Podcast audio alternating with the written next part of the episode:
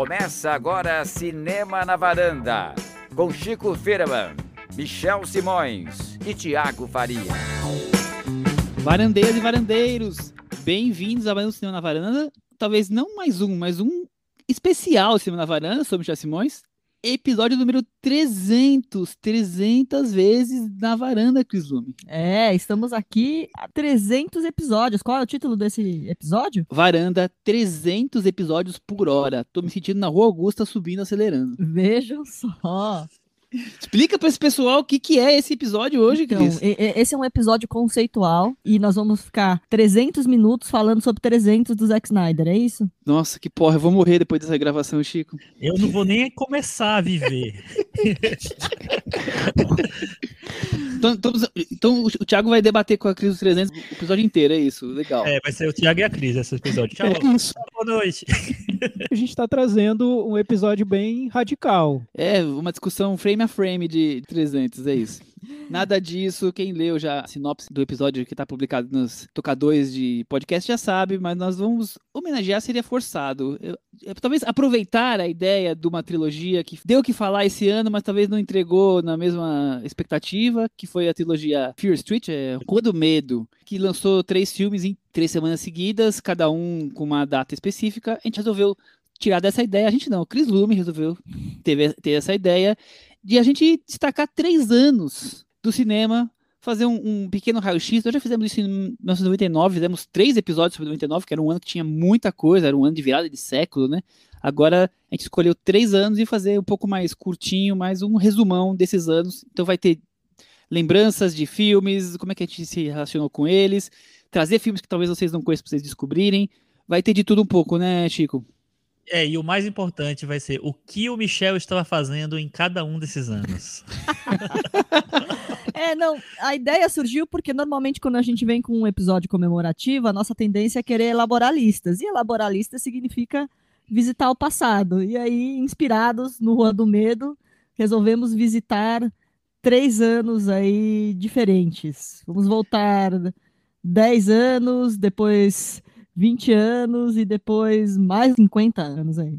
Sim, e acho que por essa ideia nenhum ouvinte estava esperando. Eu Nem a lembro gente, quando né? nem a gente, acho que só a Cris estava esperando. Eu lembro quando a gente fez um episódio especial de 100, 100, foi o 200, 100. né, Foi o 100. fizemos, planejamos, criamos todo um conceito, tudo. Depois os ouvintes vieram comentar: "Poxa, era só isso, era uma lista de melhores". Então, esse agora eu duvido que alguém tenha acertado. Eu também, duvido mesmo. Vamos resumir então, resumir não, mas vamos dar um bom raio-x nos anos de 2011, já que o episódio, o, o podcast começou em 2016, então 2011 já tinha ali seus 5 anos quando começamos. Vamos retroceder mais 10 anos e olhar 2001, acho que é um, um ano interessante, e vamos voltar lá para trás, anos 70, e vamos olhar 1971, então três anos que terminam com, com um, como é 2021, vai dar esse, esse resuminho de hoje, Cris Lume. Pois é, filmes que completam 50 anos. Exato, o Thiago. Não só filmes, né? Você vai trazer algumas curiosidades, né? Sim, isso aí, Michel. É um panorama completo desses três anos esta noite. Perfeito. Tá preparado, ô Chico, para acelerar 300 por hora aqui com a gente? 300 por hora, três centenas de episódios e três é, anos específicos que estão celebrados aqui na varanda esta noite. Então, sem mais delongas, vamos começar com 2011, há 10 anos. Começou ali as listas, não parece que os filmes são velhos, 10 anos, né? Tipo, parece que viu esse filme anteontem. né? No ano de 2011, tivemos aqui grandes sucessos dominando as bilheterias. A última, último episódio da saga do Harry Potter foi o, o filme que ganhou as bilheterias daquele ano, foi o filme que mais procurado pelo mundo inteiro. 1 bilhão e 300 milhões de dólares, foi um- uma bela do, do- do faturamento. Depois tivemos o filme do Transformers, um Piratas do Caribe, o Thiago deve ter comprado na- no primeiro da fila no Brasil para assistir. E eu fui o Tivemos o- segundo. Ah, imagino. Mais um filme da saga Crepúsculo, Missão Impossível Protocolo Fantasma, Kung Fu Panda 2, Velozes e Furiosos 5, Se Beber Não Case 2 e duas animações, os Smurfs e o Carros 2. Então Esses foram foram, os top 10. top 10 da bilheteria. Então foram praticamente sequências, né? Filmes aí, quase todos são, são sequências de alguma forma de franquias. E aí a gente fica aquela pergunta de sempre, né, o Chico? Bilheteria hoje em dia tá baseado nas franquias, né? É, agora não tem nem mais bilheteria, né? O negócio mais, ficou meio mais complicado ainda. Mas realmente foi uma fase em que só continuação, os estúdios só apostavam nas coisas mais óbvias ou, ou mais garantidas né, na visão deles, né? Mas tem um filme interessante nessa lista aí, para mim, que é o Velozes e Furiosos 5, que é no Brasil. Esse Pois filme é. eu gostei. Pois é, Thiago, os Smurfs é o único que não é continuação, mas, mas é uma continuação do desenho animado que passava na, na Xuxa, né? Então, quer dizer, não é nada muito original. É uma franquia, né? E, e é engraçado, Michel, depois a gente vai falar sobre os outros anos, comparando as listas de melhores, melhores não, de maiores bilheterias, você nota que realmente teve um, um- as continuações foram ganhando cada vez mais espaço até chegarmos em 2011 e a lista inteira dominada por continuações. É, exatamente. A gente sempre olha, quando a gente fala de um ano, o Oscar do ano seguinte, porque os filmes estreiam entre janeiro e dezembro nos Estados Unidos e aí são entregues em 2012, nesse caso. Então a gente sempre pega o do ano seguinte. Então, o Oscar de 2012, referente aos filmes que lançaram em 2011, o grande vencedor foi O Artista. Eu vou querer saber se a Varanda acha que O Artista foi um filme que ficou marcado ou se ficou lá no passado. Outros filmes que tiveram importância naquele Oscar foram Os Descendentes, A Árvore da Vida, Histórias Cruzadas, Invenção de Hugo Cabret, Moneyball, Cavalo de Guerra, Meia Noite em Paris e Tão Perto e Tão Forte, que são os, os filmes que completaram a lista de 9, 10 indicados aqui. Chris Lume, ficou o artista? É um dos filmes, dos grandes filmes do, do Oscar? O que você tem pra falar dessa época aí? Acho que não. Acho que não ficou. Ah, Pra mim, desses que você falou, não que é um filme que eu goste, mas acho que como conceito visual, estamos vivendo isso até hoje. A árvore da vida tá aí, né? Habitando o imaginário da Cloizal até hoje. Então, Eu acho que era um Oscar que, que era, na época, as lembranças da época, para mim, é que era um Oscar já muito certeiro, era, era favorito o artista. Todo mundo já sabia que ele ia ganhar. Eu não sabia muito bem porquê, foi um desses fenômenos que, que chegam, né? Começou no Festival de Cannes, muito tempo antes. Foi bem recebido lá, mas não tão bem recebido. O filme que ganhou Cannes foi Árvore da Vida. E mas foi crescendo a repercussão dele no ano e acabou que virou um ano um pouco nostálgico, né? O artista é uma homenagem ao cinema mudo e nesse mesmo ano tem o Hugo Cabret do Scorsese, que também é uma homenagem ao início do cinema. Tinha um quê de nostalgia nesse ano aí no ar. E, e o Woody Allen é uma homenagem à Belle Époque, né? Então o que não faltava eram, eram homenagens, né, Chico, pra esse ano. Exatamente, assim. É interessante porque é celebrado o artista como se fosse o primeiro filme estrangeiro que ganhou o Oscar de melhor filme, apesar do Parasita ter oficialmente esse título. Porque ele é fran- um filme francês, na verdade, né? Só que é um filme rodado e sobre Hollywood, rodado nos Estados Unidos e sobre Hollywood. Então as coisas ficam um pouco esquisitas, mas assim, ele pegou as pessoas na, na indústria do cinema de uma maneira geral, as pessoas gostaram do artista. Eu sei que tem muito hater do artista no mundo, no Brasil. Não sei se na varanda tem, enfim, hater. Mas eu gosto do artista, eu não acho ruim, não. Eu gosto do artista. Eu me diverti com o filme. Acho que tem algumas cenas legais no filme. Uma, tem a cena que ela, ela tá dançando com um pijama, uma coisa assim, né?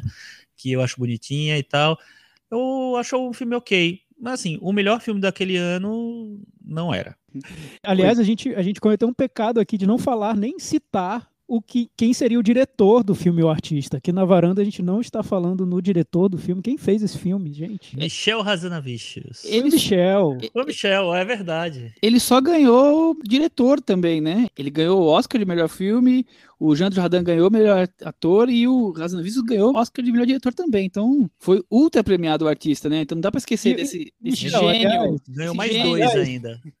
Fala- falando do, do seu xará um pouco, ele teve um futuro brilhante depois desse Não, Oscar? não, ele, ele não tinha um passado brilhante e artista ele não teve um futuro brilhante. O Razanavicius é um caso bem, bem à parte, né? Porque ele é conhecido pelas comédias bem bobocas, digamos assim. Ele acabou, depois de fazer sucesso em Cannes e ganhar o Oscar, tentou de alguma forma ainda se manter com algum, algum diretor de filmes relativamente importantes, fez filme sobre Iraque, né? Fez um filme sobre o Godard, a gente até já falou sobre ele aqui. E no final ele voltou agora pra Cannes, no filme que encerrou esse ano, com uma comédia boboca de novo. Quer dizer, no final das contas ele vai ter que voltar pra onde ele, onde ele nunca devia ter saído, provavelmente, porque eu, eu gosto do artista, eu acho que é um filme que faz uma homenagem bonita à Hollywood antiga, acho que funciona. Eu não sou dos detratores, pelo contrário, eu sou dos que defende. Claro que de não para ganhar melhor filme, não para ser esse sucesso que foi em Cannes, mas eu acho que é um filme bom.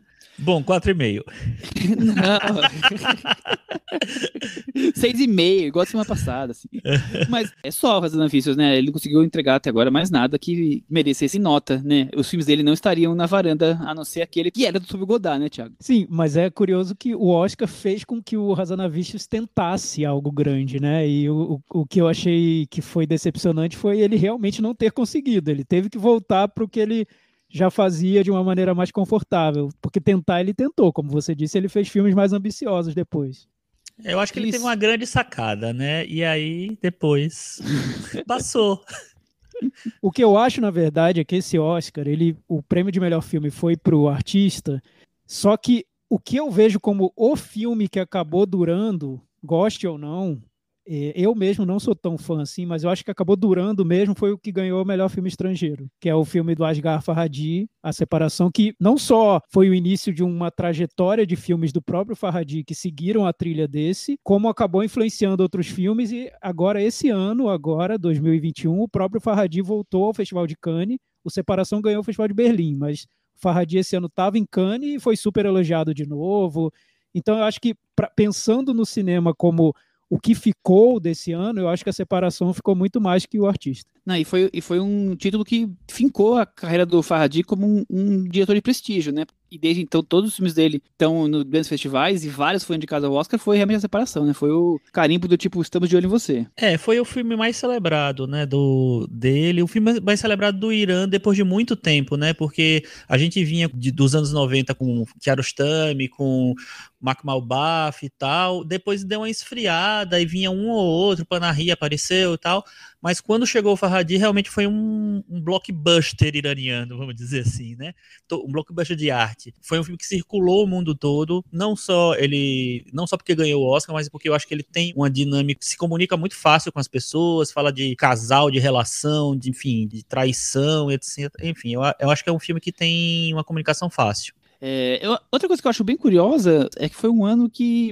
vários dos filmes de festival estiveram presentes aí no, no Oscar, né? Então, a- além do o artista que a gente falou, a Árvore da Vida também, que ganhou a Palma de Ouro, a Separação que ganhou Berlim, como o Thiago falou, quer dizer, teve vários filmes que tiveram quase que um encontro do, do cinema mais mainstream com o cinema mais autoral. Foi um ano que eles se unificaram um pouco, pelo menos. E, o Thiago, acho que a gente pode falar a expectativa que foi o Árvore da Vida, né? Como é que foi esse filme em Cannes, que ganhou a Palma, né? Como a gente já falou. Eu lembro que foi um, um- era um evento. A gente está lembrando 10 anos atrás, né? Então eu imagino que se o Melick não tivesse feito nenhum filme depois do Árvore da Vida, a gente ainda teria uma memória de que aquele foi um evento transcendental, de um autor que desembarcou no planeta Terra e trouxe uma obra-prima. Mas como o Melick, depois do Árvore da Vida, ele virou a chave e começou a produzir muita coisa, e muita coisa irregular, que foi tratada como filmes menores, mostraram imperfeições no estilo dele, que até foram ignorados em algum momento,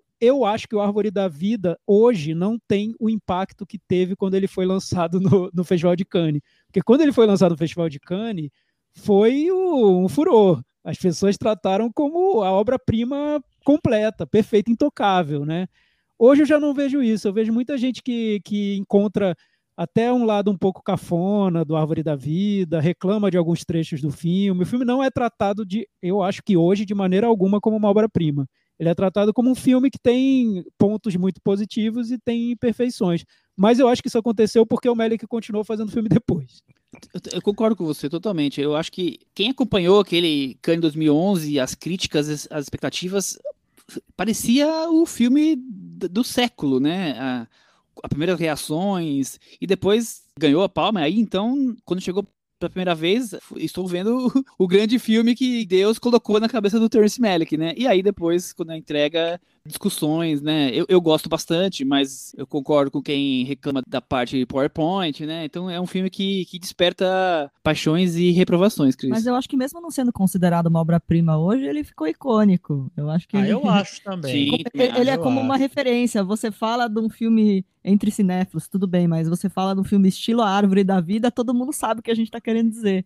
Ele é um filme icônico nesse sentido. Sem dúvida. É, eu entendo como referência, mas talvez não, porque, porque eu, acho, eu, eu concordo com o Michel. Quando ele foi lançado, ele foi lançado como se tivesse sido uma obra-prima pronta hoje ele virou uma referência de um estilo, né? Exato. Ah, esse filme que parece meio Árvore da Vida, isso, tem, isso. uma trilha sonora meio Árvore da Vida, uns efeitos, é, virou uma referência pop, né? Não necessariamente de uma obra-prima. Exatamente, exatamente. O, o Chico, outros filmes importantes de festivais que aconteceram, é, alguns até se tornaram pops, outros nem tanto, mas Teve Era Uma Vez em Anatólia, que foi um filme muito importante, o Abemos Papa. Isso não é um filme que... Foi o primeiro filme que o Panahi filmou já preso em casa? Se eu não me engano, foi isso. O Drive, né? Queria dizer que eu tô mais, sou mais revoltado com a Bemos Papam, porque ele foi exibido na Mostra Cinema de São Paulo, e na sessão que ele foi exibido, fa faltou luz, ou sei lá, interromper a projeção, foi horrível. Eu tive que ver de novo o filme. Eu gostei bastante do filme, achei bem legal o filme, mas teve esse probleminha na, na mostra. Sim, tem filmes muito legais e, e, muito interessantes esse ano, né? O Drive, que você citou por último, eu acho que é um filme que virou cult, né? Que virou um cult instantâneo, na verdade. Eu lembro que eu amei quando eu vi o Drive, amei, amei. Depois eu revi, não achei tão maravilhoso assim mais mas eu caí em todas aquelas armadilhas lá de estilo, de, enfim, câmera lenta e, e fotografia, e Ryan Gosling, Terry Mulligan. Eu acho que é um filme que marcou uma época ali. Eu não sei se hoje ele é tão. Eu acho que é, né? Um filme que as pessoas lembram, sim, né? Mas. Eu... Acho que ele ficou lá em 2011, viu, o Drive. Ah, não. não eu acho. Isso, não, fala isso não. Depois eu vi. O... Mas, eu, mas eu acho que tem um pouco a ver também com o diretor. O Nicholas Winding Refn, ele perdeu um pouco o gás depois do Drive, né? Acho que esperavam muito dele e ele também não entregou tanto assim. E aí o Drive ficou um pouco para trás. Na época ele foi muito bem recebido. O Festival de Cannes, eu acho que foi o filme queridinho da crítica, o Drive. Junto Sim. com a Árvore da Vida, claro, que acabou ganhando, mas o Drive era aquele filme cult, como disse o Chico, cult instantâneo. Já primeira exibição virou cult. Aí depois ele foi revisto e reavaliado. Ele, ele parecia o novo Pulp Fiction, assim, né? Na, na reação, sim, né? Sim. Uhum. É, ele, acho que ele ocupou essa vaga do Pulp Fiction na, na, naquela época, né? Mas enfim, é um filme que eu tenho um certo carinho, assim, eu gosto do filme e. Mas, não sei, eu acho que eu, outros filmes cresceram muito mais do que ele para mim desse ano. Por exemplo, um filme que, que, que participou de Cannes e que foi um dos meus filmes favoritos de 2011 foi A Pele que Habito, do Almodóvar. Eu já estava meio desiludido do Almodóvar nessa época. Ele tinha feito uns filmes que eu achei, achei mais ou menos e tal, Abraça os Partidos, o outro lá que veio antes, eu não lembro direito qual era. Desde o Má Educação, não gostava de nenhum filme do Almodóvar, inclusive o Má Educação não gostei. E quando ele fez o A Pele que Habita, eu disse assim, ah, voltou, agora sim. Aí eu vi vantagem. Deixa eu passar a bola para quem também acha que ele voltou nesse filme. Eu não acho, mas alguém acha, né, Cris?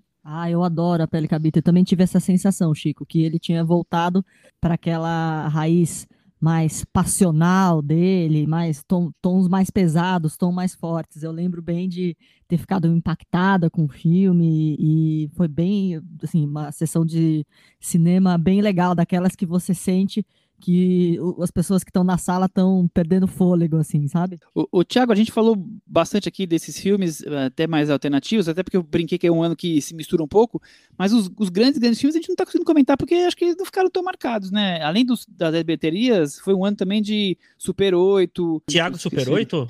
Não, foi, é, é um, é um ano que eu lembro. É um ano, sim, é um ano que eu lembro bem desse ano, porque o meu nome nas redes sociais é Super 8. E me zoaram o ano inteiro, porque o filme, Super 8. Fiquei ouvindo isso o ano todo. Nem gosto tanto assim do filme. Eu gostava do mais do J.J. Abrams na época do que eu gosto hoje. Mas aí eu vejo um exemplo de um filme que envelheceu, porque na época o J.J. Abrams era tratado como o novo Spielberg. E o Super 8 era o filme e o Spielbergiano do J.J. Abrams. Total, era expectativa. Que era né? o filme que ele fazia as homenagens ao Spielberg. Hoje, quem lembra do Super 8, né? Acho que. Quem lembra desse Super 8? Ninguém lembra. Não, Não. lembro porque viram Stranger Things depois, que boom, chupou tudo do Super 8, chupou absolutamente tudo do Super 8. Olha. E pronto. Enfim.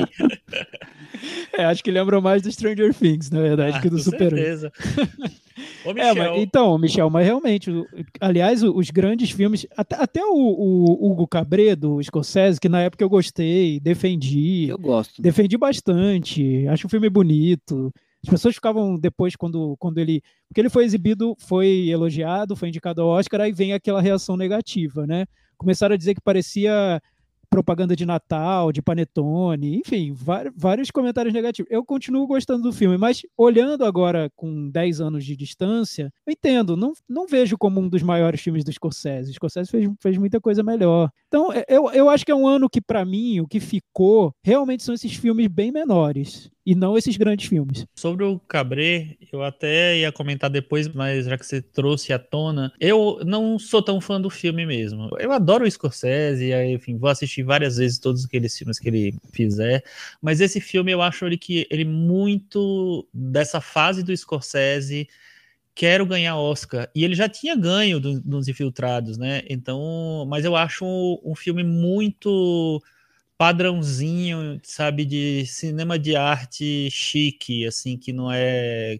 que não, tem toda a força que ele quer vender que tem. Acho legal, acho ótimo a, a ideia de voltar, de fazer homenagem ao Méliès, acho que tem coisas bonitas e tal, mas para mim é um filme que talvez o Panetone eu assine embaixo. Ah, eu, eu, eu, gosto, eu acho que é, é ousado para o cineasta que fez, a carreira que fez, fazer um filme desse com um que meio infantil, mas ao mesmo tempo é, fazer uma homenagem ao Georges Méliès. Eu, eu acho interessante essa mistura, por mais que seja um filme que talvez não, você olhe e fale, não, não é bem a assinatura que eu tava esperando dos Scorsese, mas eu acho válido, eu acho interessante. Não, válido é, mas eu achei meio enfadonho. Inclusive, na, quando eu vi, eu tive essa impressão. Não foi um filme que me roubou o coração em nenhum momento. Agora, tem um filme de um diretor que eu tenho altos e baixos com ele, que nesse ano eu achei que ele acertou, que é o Melancolia do Lars von Trier. Ah, é um que eu não queria deixar de, de falar, porque também foi um dos grandes destaques em Cannes também, né? Exato. Eu gosto bastante. E o Thiago é um dos fãs aqui, o maior fã de, de do, das do da varanda. Não, da, do Las Von Trier. Da, varanda, vamos descobrir agora. A varanda, acho que é possível que eu seja, mas eu não sou tão fã do Las Von Trier. Melancolia é, foi um filme que ele, ele veio de uma fase é, polêmica, né? Muito criticado, e o Melancolia foi um filme que trouxe trouxe uma repercussão positiva. Eu não lembro se o Melancolia foi o ano em que ele foi banido do Festival de Cannes. Não estou lembrando, teria que pesquisar. Ah, agora você me pegou. É bem porque, capaz de ter é, sido, porque... É foi, capaz. foi, tenho quase certeza que foi, que ele deu declarações super controversas e foi banido do Festival de Cannes, mas depois Cannes voltou atrás e deixou ele, ele retornar. E o filme foi premiado, porque a Kirsten Dunst ganhou a melhor atriz naquele ano. Ah, ela tá maravilhosa. Né? Sim, foi, foi, exatamente esse ano, porque eu lembro da reação da Kirsten Dunst de choque. Foi melancolia, sim, que ele foi, que ele foi banido. Sim, então, um filme que, que provocou muita repercussão, principalmente por causa do Lars von Trier, das, das bobagens do Lars von Trier. Mas o filme em si, eu lembro que ele foi super elogiado na época. E, aliás, eu lembro, isso a minha, minha memória não vai trair, por mais que, que digam que não. O nosso querido Kleber Mendonça Filho, diretor do Bacurau, ele escrevia críticas do Festival de Cannes na internet, e nesse ano ele escreveu no site dele, e ele adorou Melancolia, adorou, escreveu uma crítica muito positiva sobre o filme, que o filme provocava um impacto enorme. Eu acho que o filme tem um impacto grande. Não é dos meus favoritos do Lars von Trier, mas eu gosto desse filme, acho que é bom. Eu gosto bastante também. O Cris, foi um ano também de destaque para os seus queridinhos, né? Tom Cruise, Liam Neeson, teve Millennium, teve Desconhecido, teve Missão Impossível. Não é? Teve filmes saborosos ainda. Você se divertiu nos cinemas, né? Me diverti. Gente, acho que a gente pode agora encerrar o ano com o, o grande finale, que seria a gente destacar três categorias para a gente fazer um resuminho do ano. Chico, queria saber de você, 2011, qual é o seu filme favorito desse ano? Qual é o seu filme subestimado? E qual é o filme superestimado? Vamos lá. Meu filme favorito do ano é O Cavalo de Turim, do Belatar, que estreou oficialmente no Brasil depois de muito tempo, mas eu vi nesse ano mesmo, quando ele passou no Indie. Filme que eu acho magnífico, maravilhoso, acho, enfim, sensacional. Fora isso, só queria falar de dois filmes que eu adoro nesse ano. La Polonie, do Bertrand Bonello, é o filme que me despertou interesse por, por esse diretor, e Uma Vida Simples, da Anne Hui, que é um filme lindo também. Meu filme, que eu acho eu, que foi. Eu apostaria que não ia passar esse episódio sem o Chico falar do A Vida Simples. É, eu já vi falar, aí quantas vezes, Michel. eu tinha até certeza. o dia que Até o dia que volta, vai voltar no Cinemateca do Varanda ou que o André Sturm vai colocar lá no Belas Alacarte pra eu falar dele. Boa. Eu já tive informações de que o meu filme subestimado é exatamente o da Cris, então a gente pode dividir essa, essa apresentação. Vamos. É, o filme subestimado é qual é, Cris? Contágio, Steve Soderbergh. Exatamente. Eu adorei esse filme na época. E. A gente comentou aqui na- no começo da pandemia, porque a gente achou que era um momento bem adequado para comentar. Eu adorei As esse filme na época e ninguém gostou. Depois que passou na pandemia, todo mundo achou, nossa, como esse filme é realista, nossa, que filme incrível. Eu já tinha descoberto 10 anos antes, desculpa. Não, o Chico, você, Então, eu você e a a Cris tem, você e a Cris A tem minha visão, né? impressão é, É. essa mesma. Na verdade, eu acho que eu também sou do time que valorizou mais o filme depois da pandemia. Mas é exatamente isso. Assim, eu, eu fiquei surpresa com como ele reproduziu com fidelidade o que a gente está vivendo todo esse tempo antes. Pois Todos é. nós tivemos essa impressão, né, Thiago? É, eu acho que antes a gente achava que era um filme que exagerava. No início da pandemia vimos que era exatamente aquilo e hoje a gente acha que foi até bonzinho com Foi tudo leve. Pegou leve o Acabou rápido, né? Acabou rápido lá. Se ele passasse no Brasil, ah, meu Deus. Mas enfim, meu filme, o filme que eu coloquei como superestimado, aí justamente eu queria é, explicar que assim, o subestimado não quer dizer que ele é um filme bom e ninguém descobriu. É um filme que eu acho que merecia uma atenção maior do que, do que teve. E o filme superestimado não quer dizer que ele é que ele é ruim e, e acharam bom. Só É tá, só tá um dos degraus acima, né? Exatamente assim. Eu tinha colocado o Hugo Cabré, por causa de, de tudo que eu já falei, então não vou repetir. Mas tem um que eu acho que, esse sim, é um filme que eu não suporto e eu, eu acho que ele recebeu atenção demais eh, nesse ano, que foi Precisamos Falar sobre o Kevin. Eu acho abominável esse filme. Quero que ele morra. Abominável filme dos 2011. Não precisamos falar sobre Kevin. Rubio. Não. Não precisamos. Mas de certa forma, infelizmente pro Chico, esse filme ficou, né? Ficou. Não sei se ficou, não. E- Ah. Ele ficou Eu vi muito filme como meme, parecido. né? Olha, ó, vem cá. Tiago Faria, Michel Simões.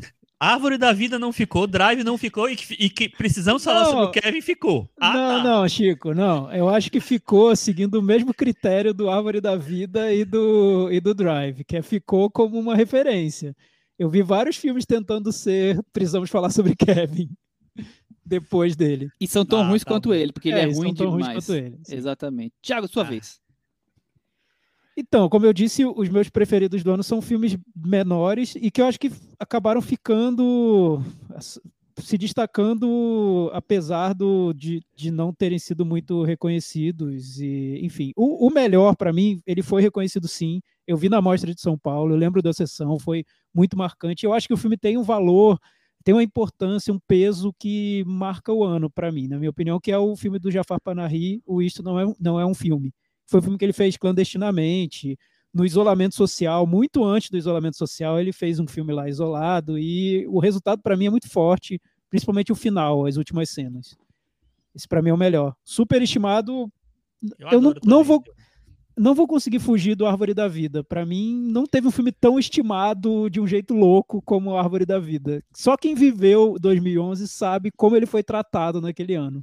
Quem não viveu nunca vai saber, porque foi tratado como a, a vinda de, de Cristo mesmo, algo muito sobrenatural. E não é, né? Exatamente. O- e o Subestimado é um filme que eu fui descobrir depois, e por isso eu coloquei no Subestimado, porque eu gostei do filme, achei ele forte, mas depois pesquisando no ano, eu vi que ele se perdeu totalmente. Ele foi lançado numa mostra paralela do Festival de Veneza, enfim, ninguém falou muito nele, que é um dos últimos filmes da Chantal Ackerman, A Loucura de Almayer, que é um filme bem diferente do que ela faz, do que ela fazia. Eu acho um filme bem corajoso, diferente e que para mim não foi nada estimado no ano em que foi lançado. Muito bem, Thiago com, com Ah, filmes e- diferentes. Opa. E, Michel, falar. eu queria só, já, com- já que o Chico citou outros filmes que ele gostou, eu só queria citar por alto outros filmes desse ano que, que marcaram muito pra mim, que foram o The Day He Arrives, do Hang Sang-soo, que eu vi na Mostra de São Paulo, o Policeman, do Navad Lapid, que é o filme que revelou o cara que hoje é um diretor de arte super badalado, então foi importante pra ele esse ano, e o Life Without Principles, do Johnny To, que eu acho incrível esse filme. Boa seleção. Thiago, uma seleção mais cult. Cris, e você? O que, que você tem pra me dizer de seus filmes favoritos, subestimados e superestimados de 2011? Bom, como o Chico já falou, meu filme subestimado é O Contágio. Meu filme superestimado é o Drive, que a gente também já, já conversou aqui. Eu também acho isso, todo mundo falando. Filme com super conceito, Ryan Gosling, Carey Mulligan. Acho até que ele visualmente talvez tenha ficado um pouquinho, mas acho que foi muito superestimado na época. E meu filme favorito de 2011 é um filme que eu devo falar a cada cinco episódios da Varanda. Os Homens que Não Amavam as Mulheres, do David Fincher. Mas, então, hoje eu, assim, eu acho que eu podia falar um pouco de por que, que eu gosto desse filme, não pro lado do formato dele, é uma direção do David Fincher, tem músicas do Trent Reznor, Mas eu acho que o, o que eu mais gosto do filme é que, ó, naquele momento, 2011, eu tava com o quê? 27 para 28 anos. É o, é o que as pessoas chamam de retorno de Saturno. Que é quando você lá vem. está. Exatamente. Quando você tá mudando os seus conceitos, assim, você tá dando uma pequena virada na sua vida, e aí depois você vai redefinir algumas coisas que você pensa a partir daí. E eu acho que eu assisti esse filme, o Dragon Tattoo, no momento em que eu estava vivendo isso, então ele me trouxe muita coisa sobre sobre o feminino, sobre o, o papel da mulher. A personagem é aquela mulher tão diferente de mim e ao mesmo tempo com muita coisa em comum, com muita coisa parecida. Ele me deu um conceito sobre o que é abuso, como, como abuso psicológico. Eu adoro o papel da, da Robin Wright, que é um papel que nem, nem é tão grande. Abriu várias caixinhas para mim, coisas que eu não refletia na época, esse filme. Então acho que por isso que me marcou tanto. Eu vi três vezes no cinema, eu voltei mais duas vezes para assistir. Eu nem sei se o filme é tão bom, mas li o livro depois. Mas eu tenho essa, essa relação pessoal com o filme. Então acho que é por isso que ele é tão marcante para mim. Adorei a explicação, Cris. Eu não vou nem ter coragem de falar os meus mais, vou passar pro próximo ano, porque depois dessa explicação toda, como é que eu vou falar do meu filme favorito aqui, que eu vou só Eu, eu citar quero o nome? aproveitar antes, então, de e dar dois, dois vices, como disse o Chico. Ah, dois vices. Amor Profundo, do Terence Davis, e Capitão América, o Primeiro Vingador. Porque talvez, olhando em retrospecto, talvez seja o meu filme favorito da Marvel até hoje. Olha só. Eu ainda acho que é o Primeiro Vingador, Chico. eu Não sei, fiquei pensando aí, acho que não teve um outro que eu tenha gostado tanto e que eu acho bom de verdade. Acho o filme bem competente, assim. Quantas revelações, hein? Eu vou então trazer a minha, a minha lista envergonhadamente, depois dessa defesa é, gloriosa de Kuzumi para Millennium. O, o meu filme superestimado do ano é Cavalo de Guerra, que eu amo odiar, acho aquilo insuportável, não sei como foi indicado ao Oscar, como as pessoas gostam, né? Chico que defende, acho uma coisa Que de- Eu revoltante, acho Eu odeio esse revoltante. filme. eu tô enchendo o saco. Acho o melodrama da pior espécie que o Spielberg pode, pode fazer na carreira dele.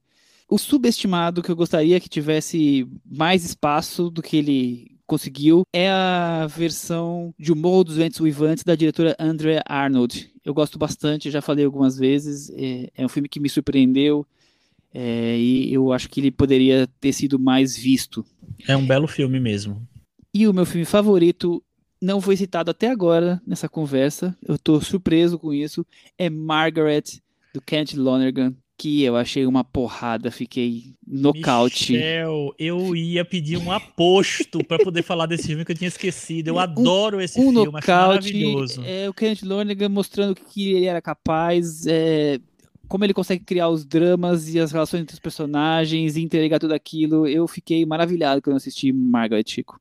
E esse filme tem uma história bem louca, porque tem um corte gigantesco que não foi aprovado pelo estúdio, aí entrou, eu nem lembro quem foi, mas foi um diretor grandão aí que, que entrou pra- pra mexer no filme e tal. Enfim, eu nem sei que versão qual que eu vi, eu sei que eu adorei de todo jeito. Muito bem, encerramos 2011, vamos retroceder 10 Vou só- anos no Vou só falar o meu, qual qual é o meu guilty pleasure desse ano, é Imortais, um filme brega pra caramba, mas eu adorei. Meu Deus. não, olha, eu esqueci de uma coisa que a gente não pode terminar, então eu vou pedir pro Thiago comentar. Thiago, o Cinema Nacional 2011, o Palhaço, as canções, Trabalhar Cansa, Febre do Rato, o que, que você tem aí? Você tem alguma coisa que você se lembra desse O ano? que- Trabalhar Cansa foi Ficou, muito né? importante. Ficou. Em retrospecto, acho que é o filme mais importante da época nacional. Mas o que foi mais comentado, mais elogiado, foi o Palhaço. Eu gostei muito quando eu vi na época, mas um- eu queria comentar só que o Febre do Rato foi o filme que me, não vou dizer reconciliou, porque eu nunca fui conciliado com ele, com o Cláudio Assis. Eu gostei muito desse filme.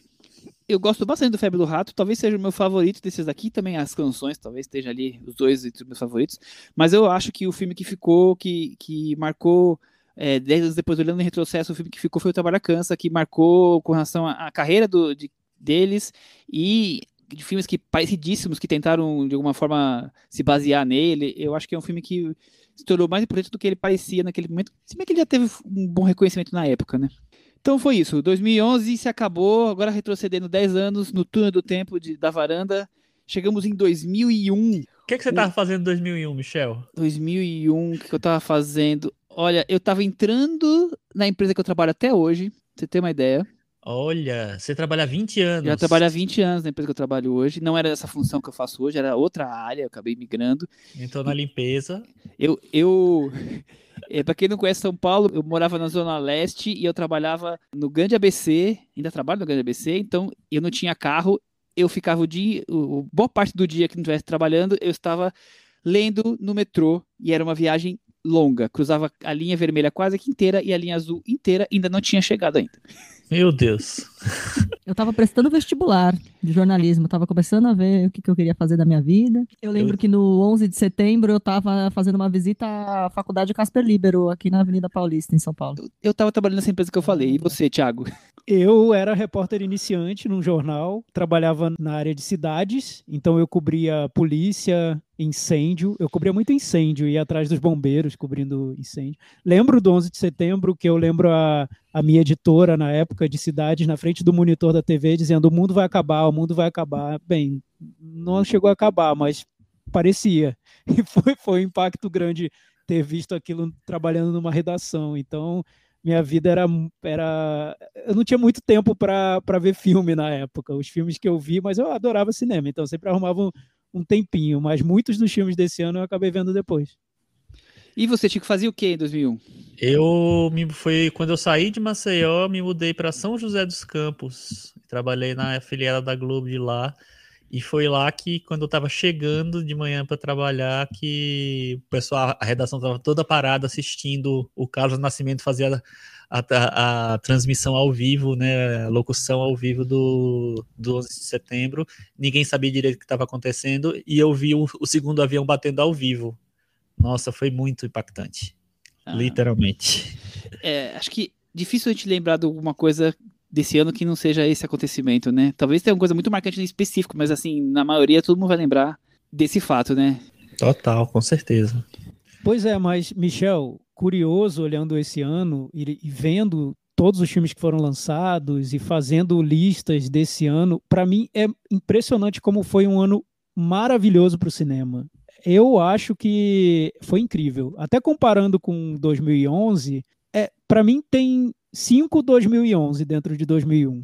É muito rico o ano. Tem muito lançamento importante, muito diretor que lançou filmes que, que foram essenciais para a trajetória. Enfim, filmes que para mim são maravilhosos. E, e eu nem posso dizer que foi porque eu vi na época e isso marcou. Não, eu, eu vi muitos deles no, no ano em que foram lançados, mas eu hoje reconheço como grandes filmes que eles são, e não simplesmente filmes que estão relacionados a lembranças que eu tive da época. É um ano impressionante para mim. Também acho. Será que a Cris também concorda com isso? Olha, quando a gente foi fazer esse, esse, esse desafio, né, esses Jogos Mortais aqui da varanda, eu fiquei impressionada com, com os títulos de 2001 mesmo, viu? Eu também me contive no resuminho de títulos para evitar ler 200, porque, modo de falar, claro, porque eu também achei que era um ano de impacto. Vamos ver se ele começa bem com as bilheterias, né? Vamos ver se, se as bilheterias trouxeram filmes que têm esse impacto todo que nós estamos comentando. O filme de maior bilheteria em 2001 também foi Harry Potter, mas esse acho que é o primeiro, né? É, o primeiro. O segundo filme de mais bilheteria foi Senhor dos Anéis, A Sociedade do Anel. Tivemos Monstros S.A., Shrek, tivemos 11 Homens e um Segredo, Pearl Harbor, Retorno da Múmia, Jurassic Park 3, Planeta dos Macacos e o Hannibal. Então, de cara, eu já percebo e faço a mesma pergunta que eu fiz pro Thiago. Aqui não temos tantas continuações, né? Pelo contrário, estavam É, e- começando aqui, né? Tinha É, duas foi- continuações. Foi o embrião de 2011. Em 2011, o monstro saiu correndo na cidade quebrando tudo. 2001 ainda estava dentro do ovo o monstro, né? Mas para você ver que mesmo no entretenimento foi um ano com muito, muitas produções originais, né? O próprio Harry Potter foi o primeiro da série, Senhor dos Anéis foi o primeiro. Enfim, era o Shrek. é, mesmo, mesmo no entretenimento, mesmo nos blockbusters, existia alguma, algo criativo acontecendo ali naquele ano. Eu, eu, enfim, me impressiono. Chico, e você? Acho que o impacto pra mim foi esses dois animações tão fortes que tiveram esse ano, que foi o Monstro S.A. e o Shrek, com relação a filmes de bilheteria, mas também de sucesso de crítica, né?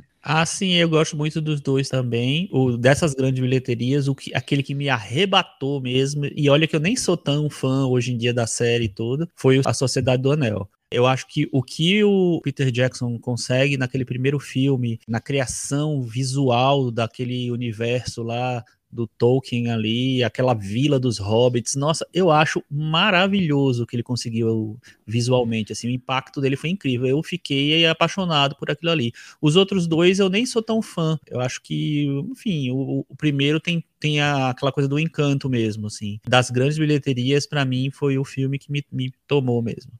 Acho que eu também vou, eu vou falar, viu? Eu, eu não gosto nem um pouco do terceiro. Eu acho o dois aquela coisa de filme do meio, né? Então. Exatamente. Não começa, não termina, né? Tem que. Às vezes fica esse gostinho. Mas esse primeiro, eu acho que. Eu, até porque, como vocês sabem, não sou grandes fãs de fantasia. Esse filme criou um universo. Ou pelo menos trouxe um universo que fazia anos que não, não se trazia no cinema, que foi realmente de hipnotizar, né? Então, é, hoje talvez tenha ficado um pouco envelhecido quando a gente olha para a trilogia, pelo menos eu, eu sinto um pouco isso. Talvez os Hobbits ajudaram a atrapalhar um pouco essa visão, mas eu acho que esse primeiro filme foi, não com relação ao melhor filme, mas assim, o filme que o filme evento, o filme que todo mundo tinha que ver, tinha que comentar, porque senão tava fora das rodinhas, né, Cris? Com certeza. Você ficou fora das rodinhas, né? Eu fiquei fora das rodinhas, eu vi tudo do contrário, gente. Eu vi primeiro dois, depois fui ver o três, depois fui lá ver o um, uma tristeza. Tava gosta. mais interessada no primeiro Harry Potter. Eu tinha lido o livro e fiquei curiosa para ver como é que ia ser a adaptação pro cinema. Mas eu lembro que o impacto foi grande do Senhor dos Anéis e, e era um ano em que as expectativas maiores nos blockbusters estavam para o Harry Potter mesmo. E foi muito forte o lançamento do Harry Potter, tanto que foi a maior bilheteria do ano, maior que a do, do Senhor dos Anéis. Só que eu sinto que, como efeito, até efeito surpresa mesmo, não era todo mundo que era fã do, do Tolkien, né? Ele tem, tinha muitos fãs na época, mas não era, um, um, fenômeno como Harry Potter. Foi impressionante o sucesso que ele fez. E, e como o, o, filme conseguiu criar fãs do, da própria trilogia. Você viu que as pessoas iam acompanhando os, os outros lançamentos. O terceiro foi um fenômeno, ganhou o Oscar de melhor filme. Enfim, realmente teve um impacto na cultura pop que foi muito grande. E eu lembro que eu gostei muito de ver também. Eu, eu não, não virei um fã é, é, grande, mas eu gostei de ver. E ele foi um dos filmes indicados ao Oscar. Naquela época, só eram indicados cinco para melhor filme. Bons tempos aqueles, na minha opinião. Acho que nós vamos ter algum, alguma polêmica ou alguma piadinha agora nessa, nessa parte da, da conversa, Cris, mas vamos deixar acontecer. Os indicados a melhor filme naquele ano, que foi o ano seguinte, né? Foi 2002, além dos Seus Anéis, foi Entre Quatro Paredes, Assassinato em Gosford Park, Mulan Rouge. E o grande vencedor foi Uma Mente Brilhante, que eu tenho certeza que muitos amam detestá-lo, né, Chico? Enfim, né? Como, como não detestar esse filme, né? Um filme horroroso, filme mal escrito, mal dirigido, que tem as interpretações mais clichês do universo. É... Nossa, eu achei, acho tudo absolutamente ruim nesse filme, assim. E é impressionante como um filme desse ganha o Oscar de melhor filme, né? Não tem nem muito o que, o, o que desenvolver, porque é, eu fico chocado. Um, um, que eu gosto aí dessa lista, que é, assim, eu adoro o Ghost Park, eu acho muito bom, é o meu favorito da, desses cinco aí, mas eu gosto do Mulan Rouge também. Eu acho que ele foi, foi um fenômenozinho na época, tal, foi um filme que chamou muita atenção pelo que ele consegue, assim, é exageradíssimo, é gay demais o filme, enfim, é a celebração de tudo que o, o, o pop merece e pode fazer. Daqui a pouquinho eu explico, mas eu gostei dos cinco. Olha você. só! Ah, meu Deus do céu! O Michel é fã de Mulan Rouge, eu não sabia. Ah, meu Deus do céu. Já explico. Ai, Conta ai. você, o que, que você achou desse Oscar? O que, que você lembra? O que, que você acha de Mente Brilhante? Ou, ou gostou do Denzel Washington ganhar o Oscar? Também não sou fã de Uma Mente Brilhante. Acho que é total Oscar bait também. Ele tava vindo do Gladiador, né? Então. Era o tinha- grande fa- fase do Russell Crowe de popularidade, né? Exatamente, ele tava numa fase super boa nisso, quiseram embarcar essa história aí de Mente Brilhante, que de Mente Brilhante acho que totalmente Oscar bait. Mas sim, eu lembro do, do Oscar do, do Denzel Washington e que foi bem legal.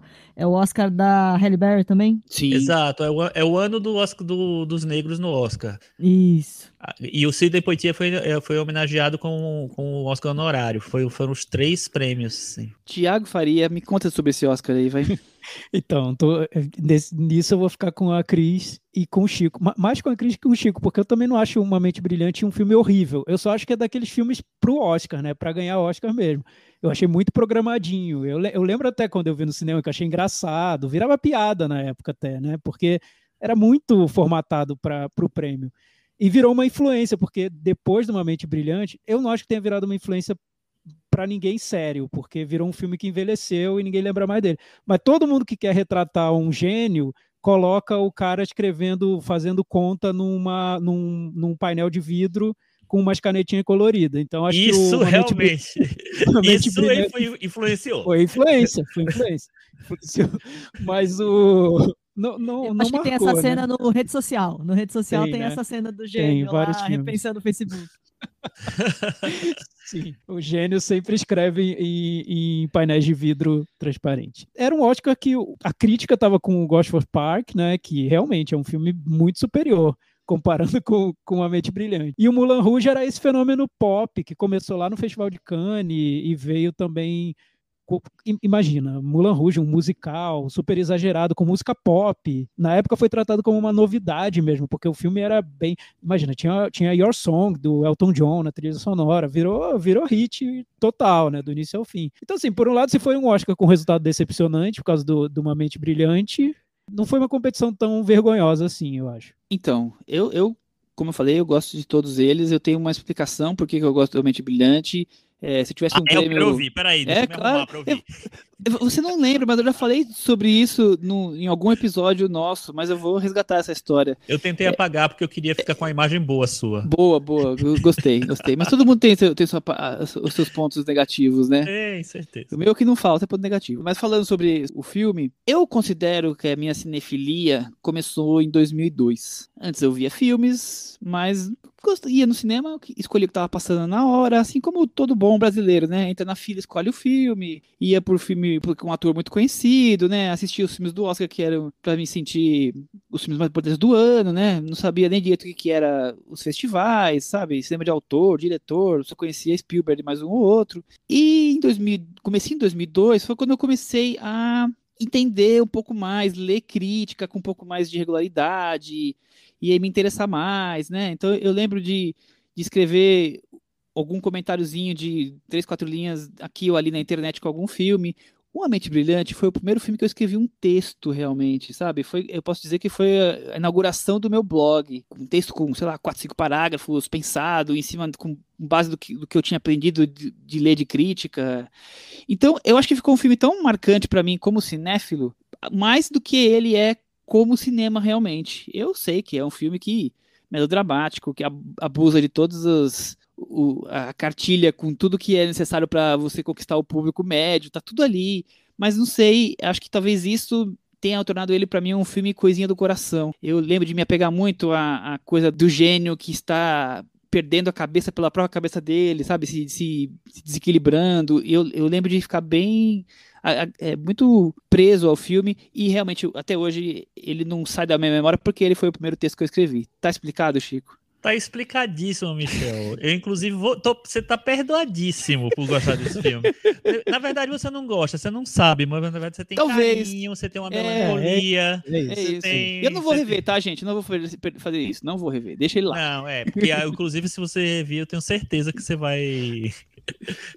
Bem, Deixa ele lá ó, em fevereiro de 2002, quando eu escrevi Mas- esse texto. voltando pro Oscar, eu queria dizer que o melhor filme do ano não teve indicação para melhor filme, porque ele foi indicado pra, só para melhor diretor. E foi a segunda vez que aconteceu isso com esse mesmo diretor, que é o David Lynch, e o Cidade dos Sonhos. Eu sei que a gente vai voltar a esse filme no fim do papo, mas no- como a gente tá falando do Oscar, Você já tá dando, dando a, a deixa, né? eu tô dando porque eu acho muito doido isso, sabe? É a segunda vez que acontece. Com Veludo Azul foi a mesma coisa. O filme só foi indicado pra direção.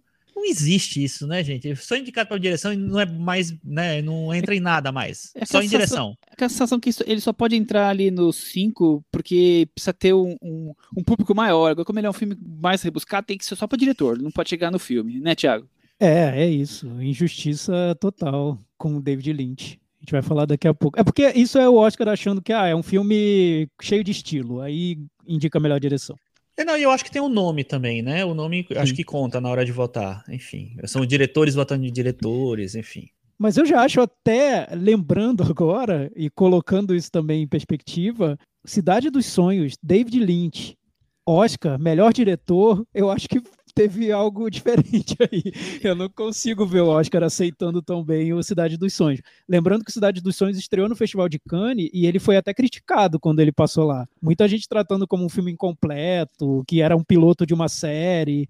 Enfim, não foi tão fácil para o David Lynch, não. Ele nem ganhou prêmio, né? Por Sim. exemplo. Já que estamos falando de Cannes, vou fazer uma ponte aqui. O primeiro filme estr- estrangeiro que ganhou naquele ano foi o Terra de Ninguém, que eu acho que é um filme politicamente muito correto, né? É uma posição muito forte para ser colocada. é, Talvez tinha filmes muito melhores, certeza que tinha filmes muito melhores, mas acho que é um filme que marcava uma posição política, né? De, de busca de paz e tudo mais.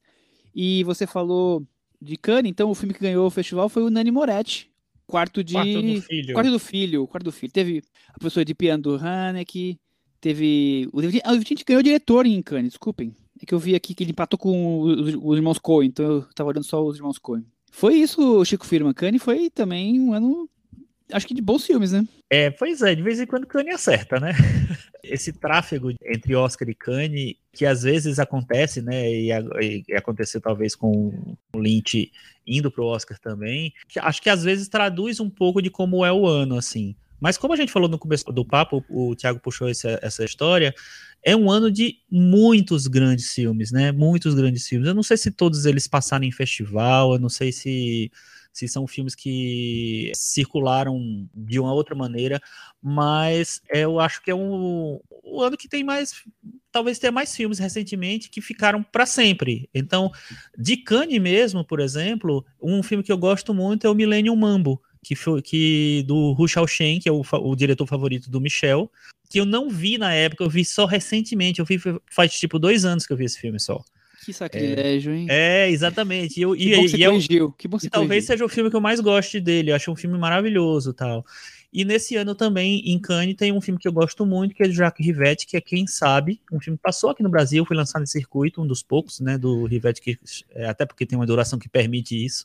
Mas eu gostei demais. Ele, e ele acho que circulou pouco, assim. Não é um filme que as pessoas conhecem muito. Thiago, além desses filmes aí do Millennium Mambo, teve o Pântano, teve Desejo e Obsessão, teve, acho que a Viagem de Chihiro também desse ano, né? Foi um ano, como você falou, difícil de escolher um, né? É, então, e eu não sei se por coincidência, pra mim, quando eu vou fazer lista da, sei lá, da década, muitos filmes desse ano acabam entrando, porque, é, acabou sendo coincidência, mas imagina, você ter Cidade dos Sonhos, do David Lynch, você tem A Viagem de Chihiro, do Miyazaki, que pra mim é, é obra-prima do Miyazaki, esse filme. E, e você ter também o próprio Quarto do Filho, que ganhou Cannes, é um filme que eu adoro, acho que o Nani Moretti foi ali pra um por um melodrama familiar de uma maneira que acho que acho que ele ganhou Cannes porque ninguém estava esperando que o filme fosse chegar nesse, nesse nível do, da delicadeza mesmo que o filme traz, né? Então ganhou Cannes com justiça, na minha opinião. Millennium Mambo, eu acho que é grande filme do, do Xiao Shen. No ano também você tem Itumamá também, que foi um filme que marcou a carreira do, do Quaron, que depois ele veio com Roma e ganhou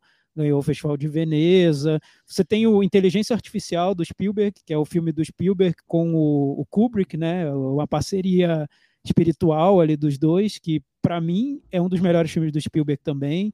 Nossa, eu revi E- esse filme ano passado. Na época eu, nem, eu nem, nem me apaixonei tanto pelo filme, mas quando eu revi o ano passado, eu fiquei arriado os quatro pneus. Nossa senhora, esse filme eu acho muito obra-prima, muito de Sim, verdade, sim. é muito obra-prima. E até o que me incomodou, que incomodou muita gente no, no- quando ele foi lançado, que foi o final, a- a- a- a- sei lá, passar de uma, de, de uma de do filme é, principal para aquele final lá que o povo achava que era mais Kubrick do que Spielberg, eu achei obra-prima, obra-prima. E você vê diretores que foram ainda tratados como grandes diretores depois desse ano, muita coisa começou ali. Por exemplo, os excêntricos Tenenbaums, do, do Wes Anderson, que acho que foi o filme que consolidou o Wes Anderson como o diretor cult americano. Amo, É, amo. Então, te- tem, o- por exemplo, o filme Os Outros, com a Ni- Nicole Kidman, do Amenábar.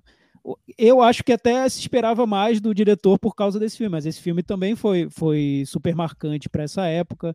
Quando você pega os, os grandes mestres né, do, do cinema, eles lançaram filmes, por exemplo, você tem o Elogio ao Amor, do Godard, que também foi um filme forte do Godard nessa época, o, A Inglesa e o Duque, do Eric Romer. Enfim, é um panorama, é um cenário muito rico. Para os fãs do Haneke, o, a professora de piano foi, foi um filme super elogiado, tem para todo mundo, tá? Tá, tem muitas, muitas opções nesse ano. Você tem o Taurus do, do Sokurov, por exemplo. Enfim, até no, no cenário mais pop você tem Donnie Darko, tem Hedwig, tudo, muitos filmes. Hedwig eu adoro, eu acho muito bom. A estreia do John Cameron Mitchell. Por sinal, nesse ano, o John Cameron Mitchell, além de, de ter estreado ele, estrearam alguns diretores que são meio controversos. Por exemplo, estreou o Lantimos, Yorgos Lantimos, estreou o Michel Gondry, e estreou o Paolo Sorrentino. Não, e, e para é. você ver, Michel, esse ano teve até dois filmes muito marcantes do cinema argentino. Um que foi o Pântano, que você já falou, que eu acho que foi um filme que definiu muita coisa, tanto para o cinema argentino mais independente, quanto para o cinema latino independente, que veio depois, o Pântano. E você teve O Filho da Noiva, que foi um sucesso comercial do cinema argentino, que definiu também o cinema argentino com o Ricardo Darim, né? Foi o grande filme do início desse cinema argentino mais popular. Teve até um hit francês, né, que ganhou o mundo, que foi o Fabuloso Destino de Amélie Poulain. Cris Lumen, é, você tá aí cheio de filme para falar agora, Amélie Poulain ou Filho da Noiva, outra coisa. Pô, a minha lista vocês já gabaritaram Segura, aqui. segura, não conta ainda. Faz a ah, eu, aqui, esqueci, eu esqueci até do, de um filme que eu gosto muito, mas se perdeu aqui no, na minha lista, que é o Waking Life, do Richard Linklater. Ah, boa. Que é um filme ah, que dividiu quando também, foi lançado, bastante. mas que eu acho que ficou.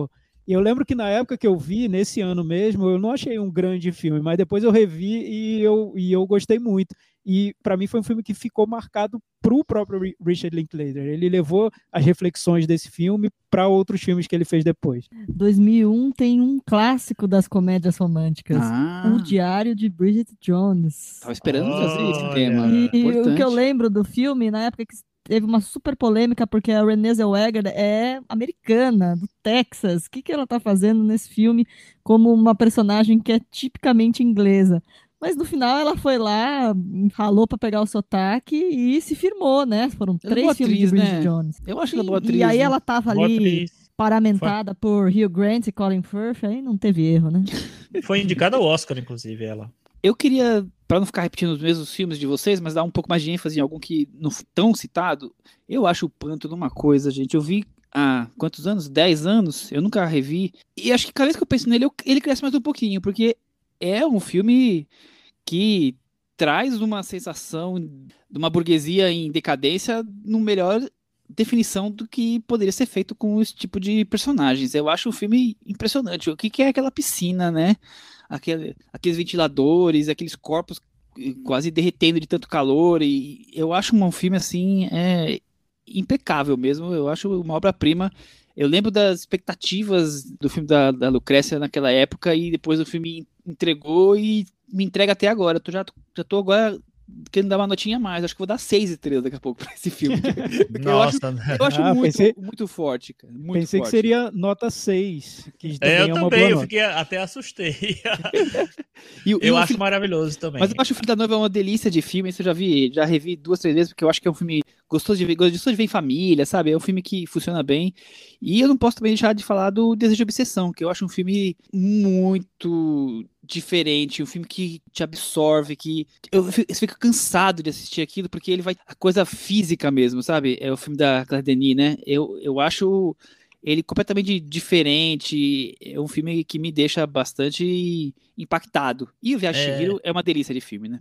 É, não, Viagem Chihiro eu acho incrível, um filme que eleva o cinema do Miyazaki para um outro plano. Eu sou muito fã do Totoro, todo mundo sabe, mas o, o Chihiro é um filme que eu acho arrebatador também. Só mais uns três filmes que eu, rapidamente, que eu gosto muito desse ano. Um é O Homem que Não Estava Lá, que ainda é assinado pelo, só pelo Joel Cohen na direção, mas obviamente do, é dos dois, que é um filme no ar que eu gostei demais quando eu vi. Eu acho que ele ganhou o prêmio em Cannes também. ganhou filme, direção, foi? dividiu com o David Lynch. ah, é verdade. Outro filme que eu acho que eu gosto muito é um francês chamado A Agenda, do Laurent Cantet, que fala sobre o mercado de trabalho, o homem que é demitido e não, e não tem coragem de contar para a família.